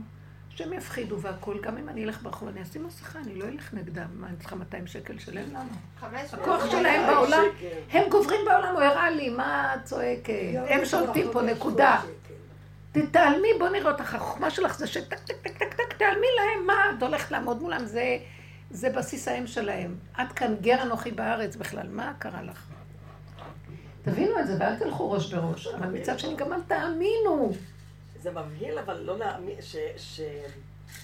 אנחנו הרי יודעים, כל השנים להאמין בקדוש ברוך הוא, להאמין בקדוש ברוך הוא, בכל זאת אתה נמצא במדינה יהודית עכשיו, אתה לא במדינה זרה. וכאן אתה צריך לפחד מכל העם. את רוצה לשמוע משהו? בכל הדורות, מכניסת יהושע לארץ ישראל, את יודעת איזה חטאים עשו פה היהודים? את יודעת איזה עבודות זרות עבדו? את יודעת איך הרגו רק בפילגש בגבעה? 24,000 איש מתו בחרב, איש ברעהו. מה את חושבת? היהודים פה היו הכי גרוע בעולם. מה את מדברת? מדינת זה עוד טוב, מה שיש לנו פה היום? זה אור לעומת מה שהיה פעם פה. היה פחד. אנשים הרגו. לא אכפת להם. אצל לחי, כל הם הרגו אחת השני. זה עוד טוב, אני אומרת לך מה הלך פה. עד שכל פעם בה הקימו נביאים שצעקו על מה שקורה פה. הרגו אותם. והיה בית מקדש, וכי תבואו לרצות פניים, מי ביקש זאת מידיכם, רמוס חצריים, מה אתם באים להקריב קורבנות, ידיכם מלאו דמים. תסתכלי מה קרה נביאים, כל... היה כאן גרוע, לא מה שעכשיו אתה בכלל חושבת. מדברת על מדינת ישראל, זה זהב עוד. אבל תמיד יהיה רמאות, כי זה הרובד. עד שיבוא משיח צדקנו והאור של השם באמת, שזה אור האמת והישרות והצדק האמיתי בעולם. באזור מותניו צדק, ולא למראה עיניו הוא ישפוט. זה לא מהמראה עיניו, זה כאילו המוח שלו אומר לו, כי העיניים הכי קרוב למוח. זה לא מהמוח הוא ישפוט, מהאמת של בשרו. בורא עולם מדבר ממנו, ובורא עולם ינחה אותו. וזו ההנהגה האחרונה שכאן צריכים לגלות אותה.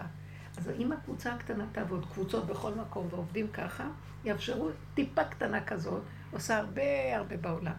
ואז השם מגיע אותם, ברגע אחד הוא גם נותן לכל אלה, יענו יש קונספירציות וכל זה, הכל שטויות. הוא נותן להם, הם עושים לו את העבודה. הם מפחידים את כל הרשעים, וכולם מפחדים, זה טוב. הם עושים לו את העבודה. אבל מה לנו ולהם? רק תראו בורא עולם. כלום אין.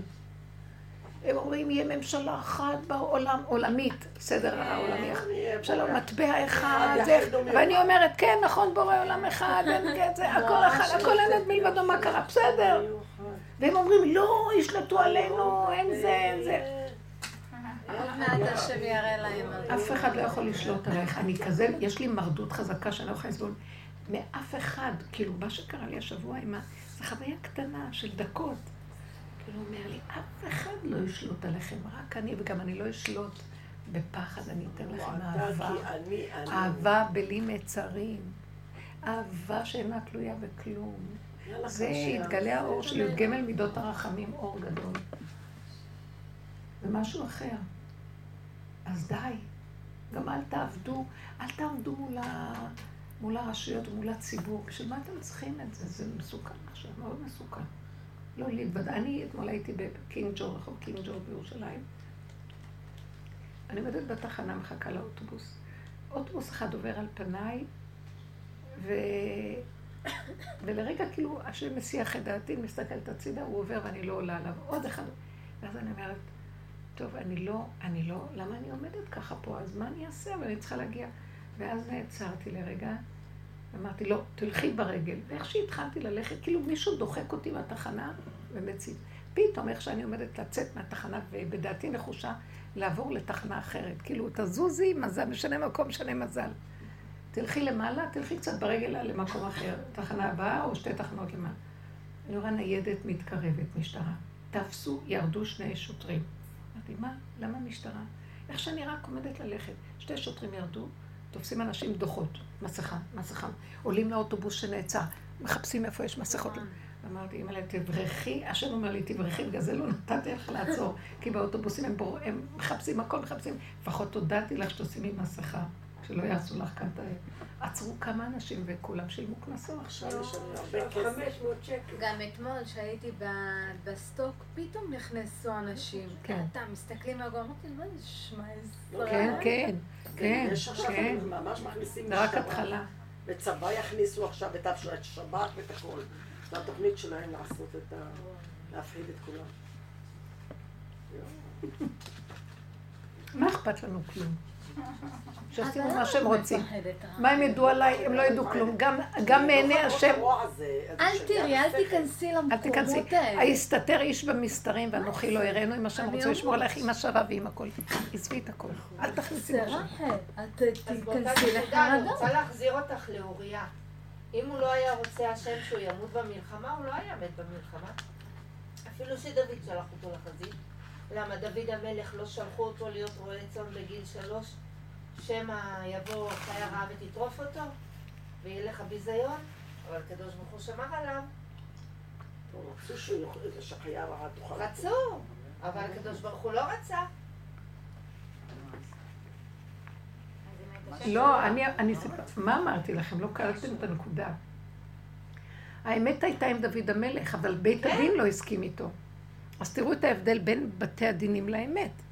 כי בית הדין צודק, אחרת יהיה כאן הפקר, כל אחד ייקח את האישה של השני ויגיד זה שלי.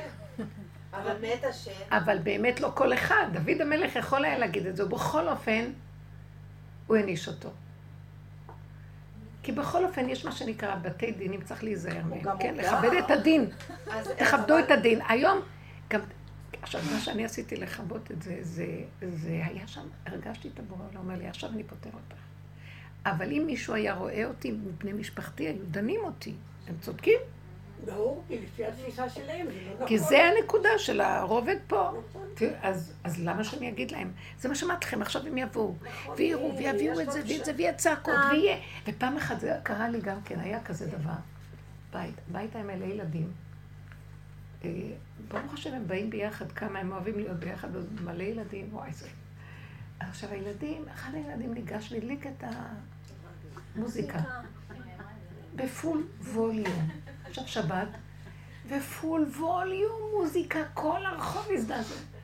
עכשיו כולם היו המומים, קפצו, לא ידעו מה לעשות. את רואה את כל הבנים עומדים, ולא יודעים מה לעשות.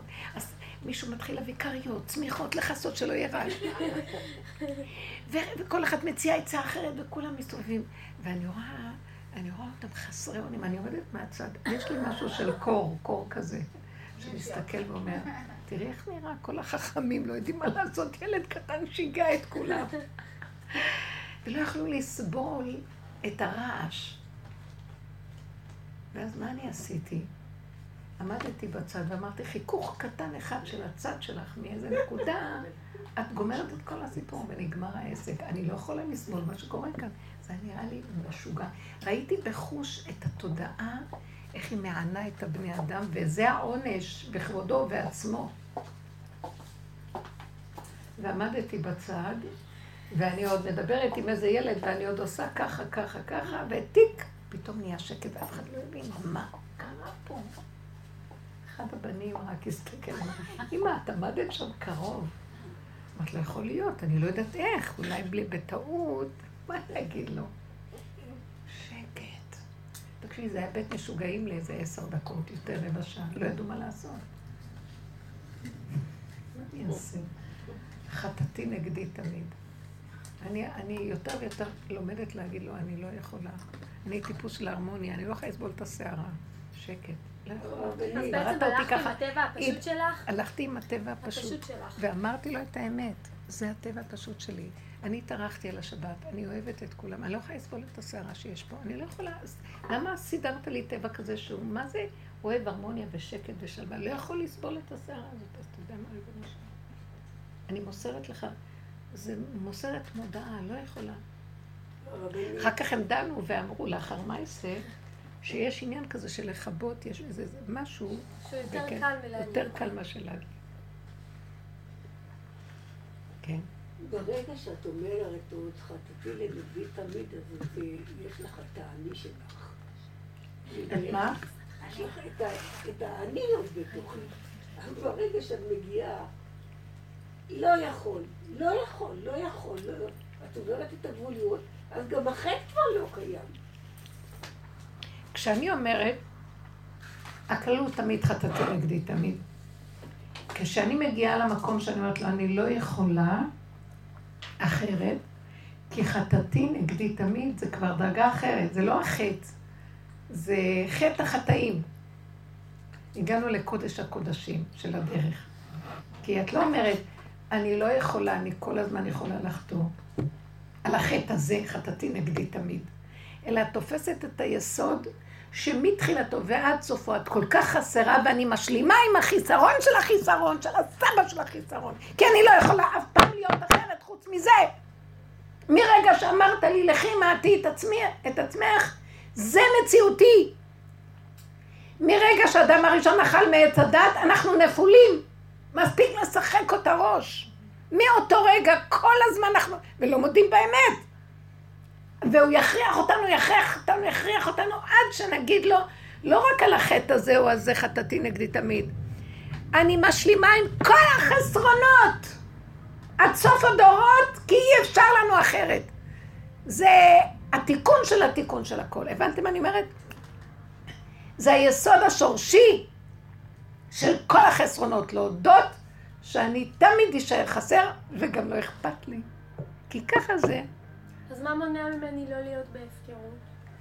הדבר הזה עצמו, ההודעה הזאת עצמה, עצמה הידיעה. לא, את תבואי לחתור, הוא לא ייתן לך. הוא לא ייתן לך. מה שיעשה ככה, אם לא צריך. שמעת? ואם עשית, אז ככה זה צריך להיות. אני לא סתם אומרת, השבוע... תגידו. אני הולכת, אני צריכה לרוץ ממקום למקום, ופתאום כל המטפחת נפתחה לי, ונמאס לי ממנה, אני מתה לזרוק אותה, היא מציקה לי, היא לא פרקטית, אני לא יכולה ללכת, כל הזמן אני צריכה סדיר, תעזבו אותי, תשחררו אותי, וזה לא ממקום... זה מותק. זה לא ממקום שאני עכשיו רוצה להיות יפה, כאילו, למצוא חן בין האנשים, זה פשוט ממקום שזה נפתח לי, ולא נוח לי, ואני לא נעים לי כבר עם זה, לא רוצה את זה יותר. ואני רוצה כאילו ללכת רגיל, אני כבר גם לא מזדהה עם המראה הזה, אני כבר מרגישה שזה לא אני. וזה עוד יותר נקודה, יותר עמוקה שהגעתי אליה, שאני רוצה את הפשטות שלי, נמצא את הפנים שלי רגיל, בלי כל ההצגה הזאת ובלי כל הדבר הזה. ואז למחרת אני אומרת, טוב, זה רק היה רגע כזה, אני צריכה לקום, אני צריכה לשים מטפחת, אני עדיין רובץ עליי הדבר הזה שאני עדיין תקועה. אני תקועה? כי באמת יש רק רגע אחד, אחרי רגע... בינתיים. אחר כך הרגע הזה יהיה רגע נצחי. אמרתי לו, השם תגאל אותי. יפה. זה רגע להגיד לו, אבא, ככה אני רוצה כל רגע. נתת לו את זה, לכי. כי יהיה רגע, אני אגיד לך מה יקרה. כשאישה יוצאת החוצה, היא צריכה כיסוי, כי זה רשות הרבים. ברשות היחיד יכולה ללכת בלי כיסוי. באמת בבית, אני בלי. על פי דין. בחוץ היא צריכה. אם בחוץ והבפנים כבר נהיו אחד אצלה, לא רואה בעיניים עם מילימטר, זה משהו אחר. היום נולדים דור כזה, אוטיסט. הדורות החדשים לא מעניין אותם כלום, חציות קצרות, זה לא רואים בעיניים אף אחד. הם לא עושים את זה בשביל השני אפילו, זה משהו שלא יכול רק משהו וזהו. לא יעזור כלום. העולם משתנה. אתמול הייתי, אחרי שנסעתי וזה, ירדתי, לקחתי אוטובוס אחר, כיוון אחר. עכשיו, הגיע אוטובוס דחוס, ועליתי, יחד איתי הייתה אישה מבוגרת, וכאילו אני לא מבוגרת. אתם כולם נראים מבוגרים, רק אני. עכשיו, אנחנו עולות, אני עולה למעלה, היא עולה אחריי, ומלא גברים, מלא. אז אני אומרת לה, היא עלתה לפניי, את מוכנה לזוז קצת שניכנס? אז היא אומרת לי, אי אפשר לזוז, יש כאן מלא גברים. ואז היא נאחזת, ועוד רגע נופלת על הגבר הזה, עוד מעט על זה, ריקודים מעורבים, אחלה. אז אני אומרת לה, מה? תזוזי, אין כאן אף אחד, כולם עצים. ואני עושה ככה, זוזו. ואני הולכת, היא מסתכלת עליי, היא נתקעה שם, היא לא רצתה לבוא איתי. היא מאוד מפחדת, מלא גברים. הסתכלתי והלכתי שם, ישר. והיא מסתכלת עליהם עיניים כמות. מה? כאילו, את אישה חרדית, מה? אני הולכת. מה את רוצה שאני אעשה? זוזו. אני רוצה ללכת לחפש מקום. השבת. אף גבר לא יקום לך, כמובן. לא חשוב. עליתי, הרחסתי פנימה, והיא מסתכלת עליי. עכשיו, ישב איזה נער, והיה לידו מושב. אז אני אמרתי, אני אשב. הנה כיסא. ואז אני רואה את העיניים שלה, יש כנר, היא בודקת אותי לאורך כל הדרך. ישבתי במיטב ההנאה על הכיסא. ואמרתי, אחרי כמה זמן, וככה ישבתי. ולא רק זאת, הוצאתי את הסידור. התחלתי להגיד מנחה, אמרתי, טוב, תנצלי את זה לפעמים בדרכים, אני יושבת, אין לי זמן אחר. היא אומרת, אז היא בכלל משתגעת, מה זו זאת? שחקת אותה, מרגלת, מה היא? נעצרו, ירדו, זה, הנער הזה ירד, אז היא באה והתיישבה לידי. אז אמרתי, איך עשית את זה? אמרתי לה, אני לא מבינה מה עשיתי, על מה את מדברת? את עברת, והיו גברים, ואת עברת בין הגברים. אמרתי לה, זהו, את חושבת שאת יושבת בבית שלך או באיזה מקום, את צריכה לעבור, אם לא, אנחנו סקנות, ניפול. אף אחד לא יקום לנו, תזוזי. אחר כך אמרתי לה, תקשיבי. המוח שלך חולה, אין כאן אף אחד, את לא מבינה. תראי רק את הנקודה שלך, מה שאת צריכה, וזוזי, אין אף אחד, אין עלייך דין, אין כלום, כי אין לך אף אחד בעינייך, רק מה שאת צריכה. מילא היית רואה, את אומרת, להתחכך, אם את לעוברים בין שני גברים, אמרתי לה, זה עצים, אני רואה רק עצים. הם גברים, אבל מה זה קשור אליי? עכשיו ראיתי, מי שהולך עם המוח שלא קשור אליו כלום, הוא צריך לעשות את הפעולה של מפה לפה, הוא רואה, הולך, לא רואה אף אחד כלום, אין עליו דין, אתם לא מבינים, מתי יש דין? שהוא רואה, ויש לו שיפוט, ויש לו הגדרה, ויש לו חותמת, אז הוא דן את עצמו, הוא הבית דין של עצמו. אתם יודעים שאנחנו אחר כך דנים את עצמנו אחרי 120. הבית דין דן אותנו כי יש לנו את הזיכרון של עצמנו, ואת זה הם רואים, והם דנים, זה אנחנו, זה הם. לא, אל תמדונו, אל תשפטו, קבלו, תשלימו, תראו את הגבוליות. עכשיו, את רואה יום אחד את הגבוליות של המתחת. באמת נכון, רבו שהיה אומר לנשים, הייתה שם איזו אישה, לא אחת, לא תקרא אותה. אמר לה, אל תשימי כיסוי ראש. לא נתן לה לשים כיסוי ראש, אישה נשואה. אמר לה, אל תשימי כיסוי ראש. היא מדהימה, היא נכנסה שם, היא נכנסה, היא בלי כיסוי ראש כל הזמן. היא אחת הצדיקות האמיתיות שהולכת בדרך שם, אני לא ראיתי כמוה יותר, זה בודדות. ככה עם רבושה. אנחנו לא יכולים לדון ולשפוט. הוא אמר, אם תבואו איתי בכיוון שלי, אני אציל אתכם מבתי הדינים. כי זאת דרך של אמת לאמיתה עד הסוף, אבל צריכים ללכת עם זה עד הסוף. רבושר היה אומר שאתם באים אליי, תבואו רק עם הפגם שלכם, אל תבואו עם ההתייפיפות, תביאו עם העבירות שלכם, אל תבואו אליי לציון. הוא התכוון שאחרי 120, גם אחרי שהיה... אנחנו באים אליו לציון, תבואו עם העבירות שלכם, אל תבואו אליו, תיקי, סליחה. תוציאו, כי שם זה האמת הכי גדולה, אבל תחברו אותה להשם. אתם מבינים? זה לא אדם מופקר, זה אדם שנגע בגבול שלו. אני אגיד לך את האמת, ששאלת את השאלה הזאת, אי אפשר לחתוש שם, אי אפשר. זה משהו ששולט בך, והוא מנהל אותך. אין לך בכלל קושי על כלום. את גם לא רואה אנשים יותר, את לא רואה, המוח שלך לא מתחיל לקשקש ולדון אותך, ולהרוג אותך רק מעצם הדין הזה והאיסורי מצפון שהוא עושה לך. רק זה מוות. אין מוח. את לא מבינה שלא זכרתי שהורדתי את המתק, ואני אמרתי לעצמי, תגישי את הסלט בשביל לדון עם העניין שלך, מה את עושה? נעלם והיה כלא היה. משהו מדהים. אני מודה לו, אני לא מספרת את זה לכלום, זה צריך להיזהר. כבודו של בית הדין דבר מאוד גדול, כבוד התלמידי חכמים דבר גדול. אני לא מזלזלת, אני מאוד מאוד מעריצה ואוהבת חכמים מאוד מאוד בתלמידי חכמים. הוא רוצה מאיתנו עבודה אחרת. אנחנו נמצאים עכשיו, כאילו כמו שאסתר נקראה לסוג עבודה אחר, נקודה. אל תערבבי, הוא אומר למרדכי. מה, אני בת ישראל, איפה אתה לוקח אותי? אין עולם, נגמר. זה תפקיד שאת צריכה להקשיב לכללים שלו. אתם מבינים שזה ככה? זהו. בכלל זה לא קשור. שיהיה, מי יודע מה, עוד 6,000 שנה התגלגלו נשמות שלא קשורים בכלל, והם הולכים בדין וזה, והם צריכים את זה. עוד גלגולים מהעולם. אין סוף. מה אתם חושבים? התוכנית של 6,000 שנה היא אין סוף תוכנית. של 6. אתם מבינים מה אני אומרת? היא לא 6 וזה נגמר. זה לא דעה שלי, זה כתוב את זה במקובלים. מי שלא ישלים את נפשו ב6 הזה יבוא עד שישלים, וככה ימלא את העולם לתודעה הזו. את יודעת, הרבנית, את זוכרת שלפני כמה שנים, אני לא יודעת אם את זוכרת, אבל שסיפרתי לך שאני עושה גבות שפם אצל מישהי שממש רחוקים מהדרך, ובעלה נמצא איתה. כן, נכון, סיפרתי. ובאיזשהו שלב הרגשתי שזה די, כאילו בעלה נמצא שם וזה לא שייך. אז אמרתי לגיסתי, תקשיבי, די, זהו, יש גם קצת דיבורים שקצת לא נראה. מפעמים יש קצת דיבורים ככה שזה לא הכי צנוע, ודי, אני רוצה לצאת. ותקשיבי, אני התייעצתי עם הצדיק הבן של הרב יורם, ואת לא תאמיני. אני כל כך פירטתי לו שזה כבר בגדר של אני מרגישה שאין צניעות ואין זה. עכשיו אני, ברור לנו שהרב יגיד לי לצאת משם, והרב אומר לי להישאר שם. חמודים. שזה היה ברור לי שהצדיק אומר לי, אודליה, את יוצאת. וזה מדהים אצל הרב חיים יוסף שהפשטות שלו, הוא אומר לי, לא, תמשיכי להיות שם. פשוט תהיי שם, והכל, כאילו הכל יהיה. אל תתני ממשות לאיש הזה. הוא לא איש אפילו. הוא איש שלה. במוח שלך, האיש שלה, ומה שאת מתבלבל לך. מה זה קשור אלייך?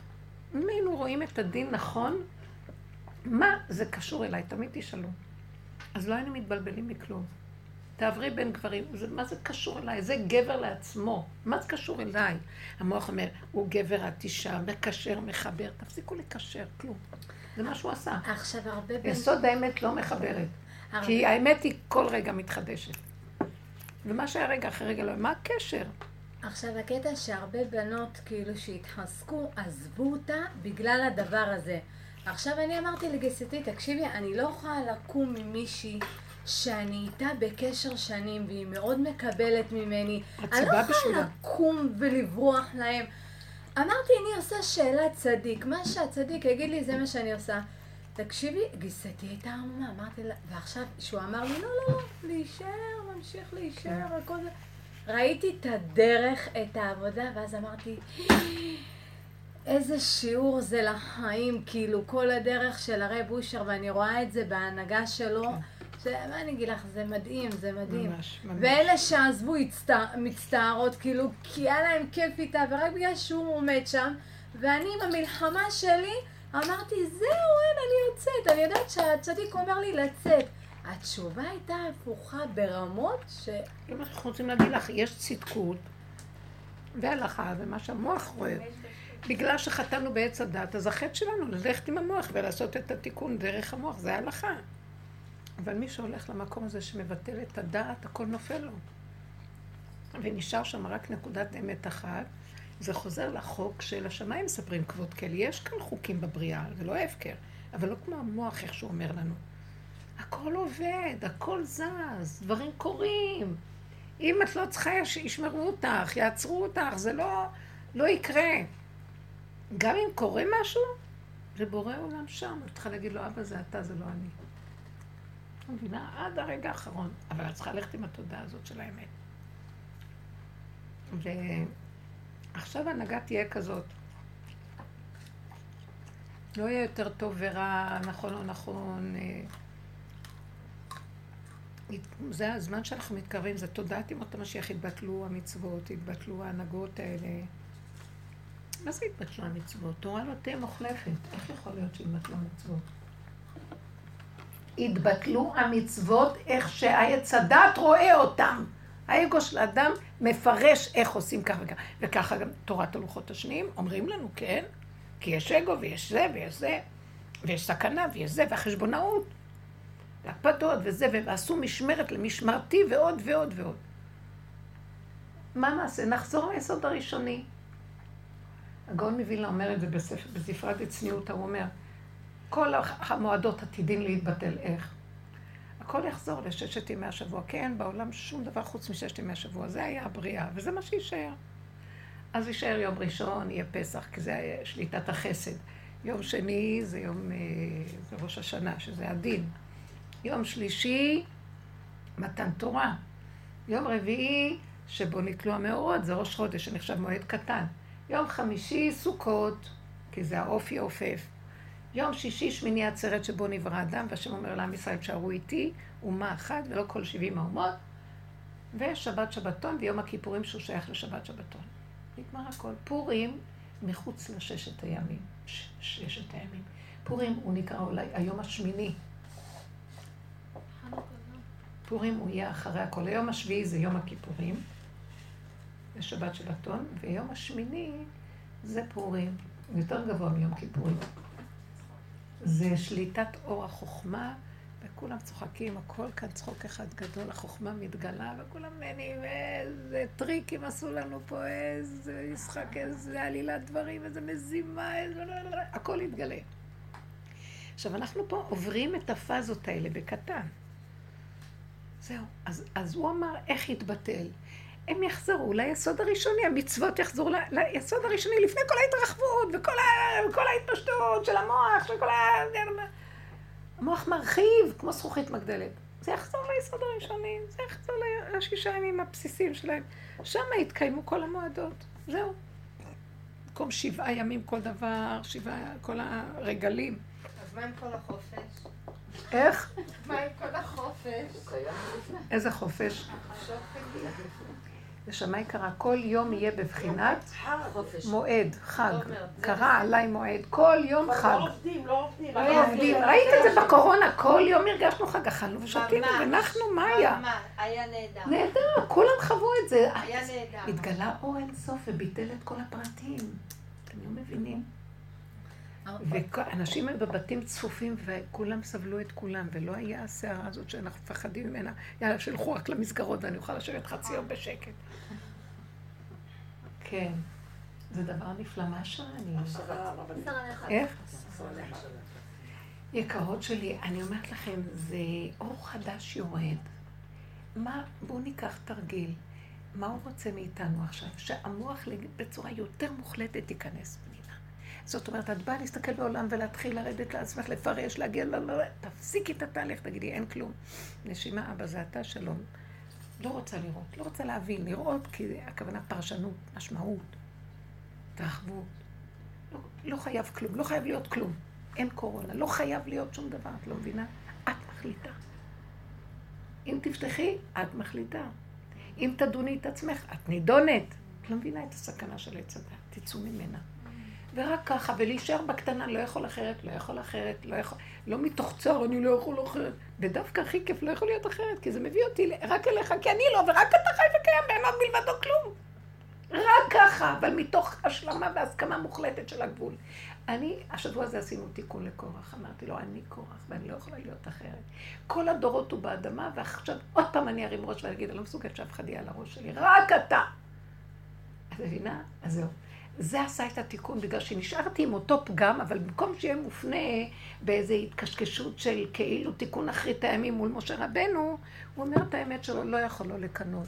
היסוד שלי לא יכול לקבל אור מאף אחד, רק מעצמו. הוא זוכר שיש לו חמה בתוכו. אמרו לה להתמת, אבל קשקש לו כל הזמן הצער הזה שצריך לקבל משהו אחר. שישתה מהמים של עצמו, מה קרה? באר מים חיים ונוזלים מלבנון. כולו מתוכו. זה נחל נובע מקור חוכמה, ויש את זה בכל אחד ואחד. בכל הדרך וכל המשימה שאני מרגישה שרבושר נתן לי בדיבור הזה בכלל, השליחות הזאת, זה שכל אחד ואחד תתעקשו, כל הלימוד הזה, שנים אותם כמו מפגרת, בלי כבוד, בלי כלום, הולכת עוד פעם אפשר. עוד פעם, בנות, עוד פעם. איך אומרים בערבית? אודוה, תחזרו על זה עוד פעם. נוחמול, ביידיש, עוד פעם ועוד פעם ועוד פעם ועוד פעם, עד שנגיע לנקודה, של הכרה. לאחרונה זה מאוד חזק, לא יכולה לסבול כלום, רק להתחבק בתוכי ולהודות שאיך שזה ככה, זה הוא זה וזהו. זה בסדר אם המחשבה שלה מתפחת, זה בסדר אם הנקודה, זה בסדר, הכל בסדר. נגיד לו, אבל אם אתה לא רוצה תחזיק אותי, לי כבר אין כוח. אני עוד לא יכולה, לי יש משהו חזק שהוא לא נותן לי לשחרר כלפי חוץ. אני מכבדת את זה גם, ואני אומרת לו, אבל אז אתה יודע מה שתעזור לי, ואני אציע לך עצה כזאת, שאני לא אראה את בחוץ בכלל, אז זה לא עושה לי צער. שאני לא אראה את הראי, לא אראה את המטפחת, לא אראה כלום. תסדרי לך מטפחת יפה שאת אוהבת, או משהו יותר נחמד. תסדרי פאה. את הולכת? להתראות מתוקה שלי. אפשר לה, איפה קנית הפאה שלך? תלמדי אותה. היא יפהפייה, בת מלך. הרבנית זה יעבור לה. אני אתראות. היא עוד צדיקה. לא עובר לי, זה עובר לי, אני רוצה לעזור לפשטות שלי. אז יאללה, נו, תעשי מה שטוב לך, עם כובע קטן. לא, זה איזה נקודה כזאת שככה עלה בי... היא צודקת. זה לא נקודה קטנה, זה קורה עכשיו כל הזמן. הוא משחרר. יתחיל מאלה שרגילים בקלות לשחרר. יש אנשים שלא צעיזי... בתוך העולם החרדי יש רובדים שאת לא יכולה לכם לגעת בהם. הם כל כך בגלות, שאם תקחי להם את זה הם ימותו. הם לא יכולים לחשוב אחרת. הרבנית, זה שהאדמה בלעה את קורח זה השעיה? נכנס להשעיה? זה אנחנו. הוא נכנס להשעיה. עכשיו הוא יוצא החוצה אם ככה. זה לא רק השעיה, הוא גם עשה שם עבודה. זה אנחנו. בלמטה? זה אנחנו, מה שקרה לנו. בלמטה הוא עשה עבודה. בטח, את לא עושה עבודה בלמטה? כל המחשבה, כל ההתבוננות, כל החזור לאחוריך, לא להוציא החוצה. זה שמה? באמת, אבל כל השנים האלה, גם אם היה לנו איזה צורך או איזה רצון או איזה משהו שהתעורר, תמיד העבודה הייתה ברובד של הנפש, לא לפרוק בה בחוץ. נכון. אבל יגיע רגע שהוא יפרוק אותה בחוץ. עוד מעט, הכל יסגר וכולם יהיו בבתים ולא תראי רשות הרבים בכלל. תפתחי. הוא יעשה את זה. רשות הרבים זה דמיון אחד גדול. בגלל רשות הרבים אנחנו, היא רוצה מסכנה להרגיש טוב, בגלל רשות הרבים. אז זה למטה? רשות הרבים יכנס פנימה, בטח. אז עכשיו מתחלט. זה שבאדמה יצא למעלה, זה שלמטה יכנס. נכון, נכון, נכון, בדיוק. בדיוק, החלפות. נכון. נכון. השם מסדר את הכל. תודה רבה לכן, אהובות יקרות מתוקות. אור חדש על ציון תאיר, ונזכה כולנו במהרה לאורו כבר עכשיו. אמן. אמן. בחסד וברחמים.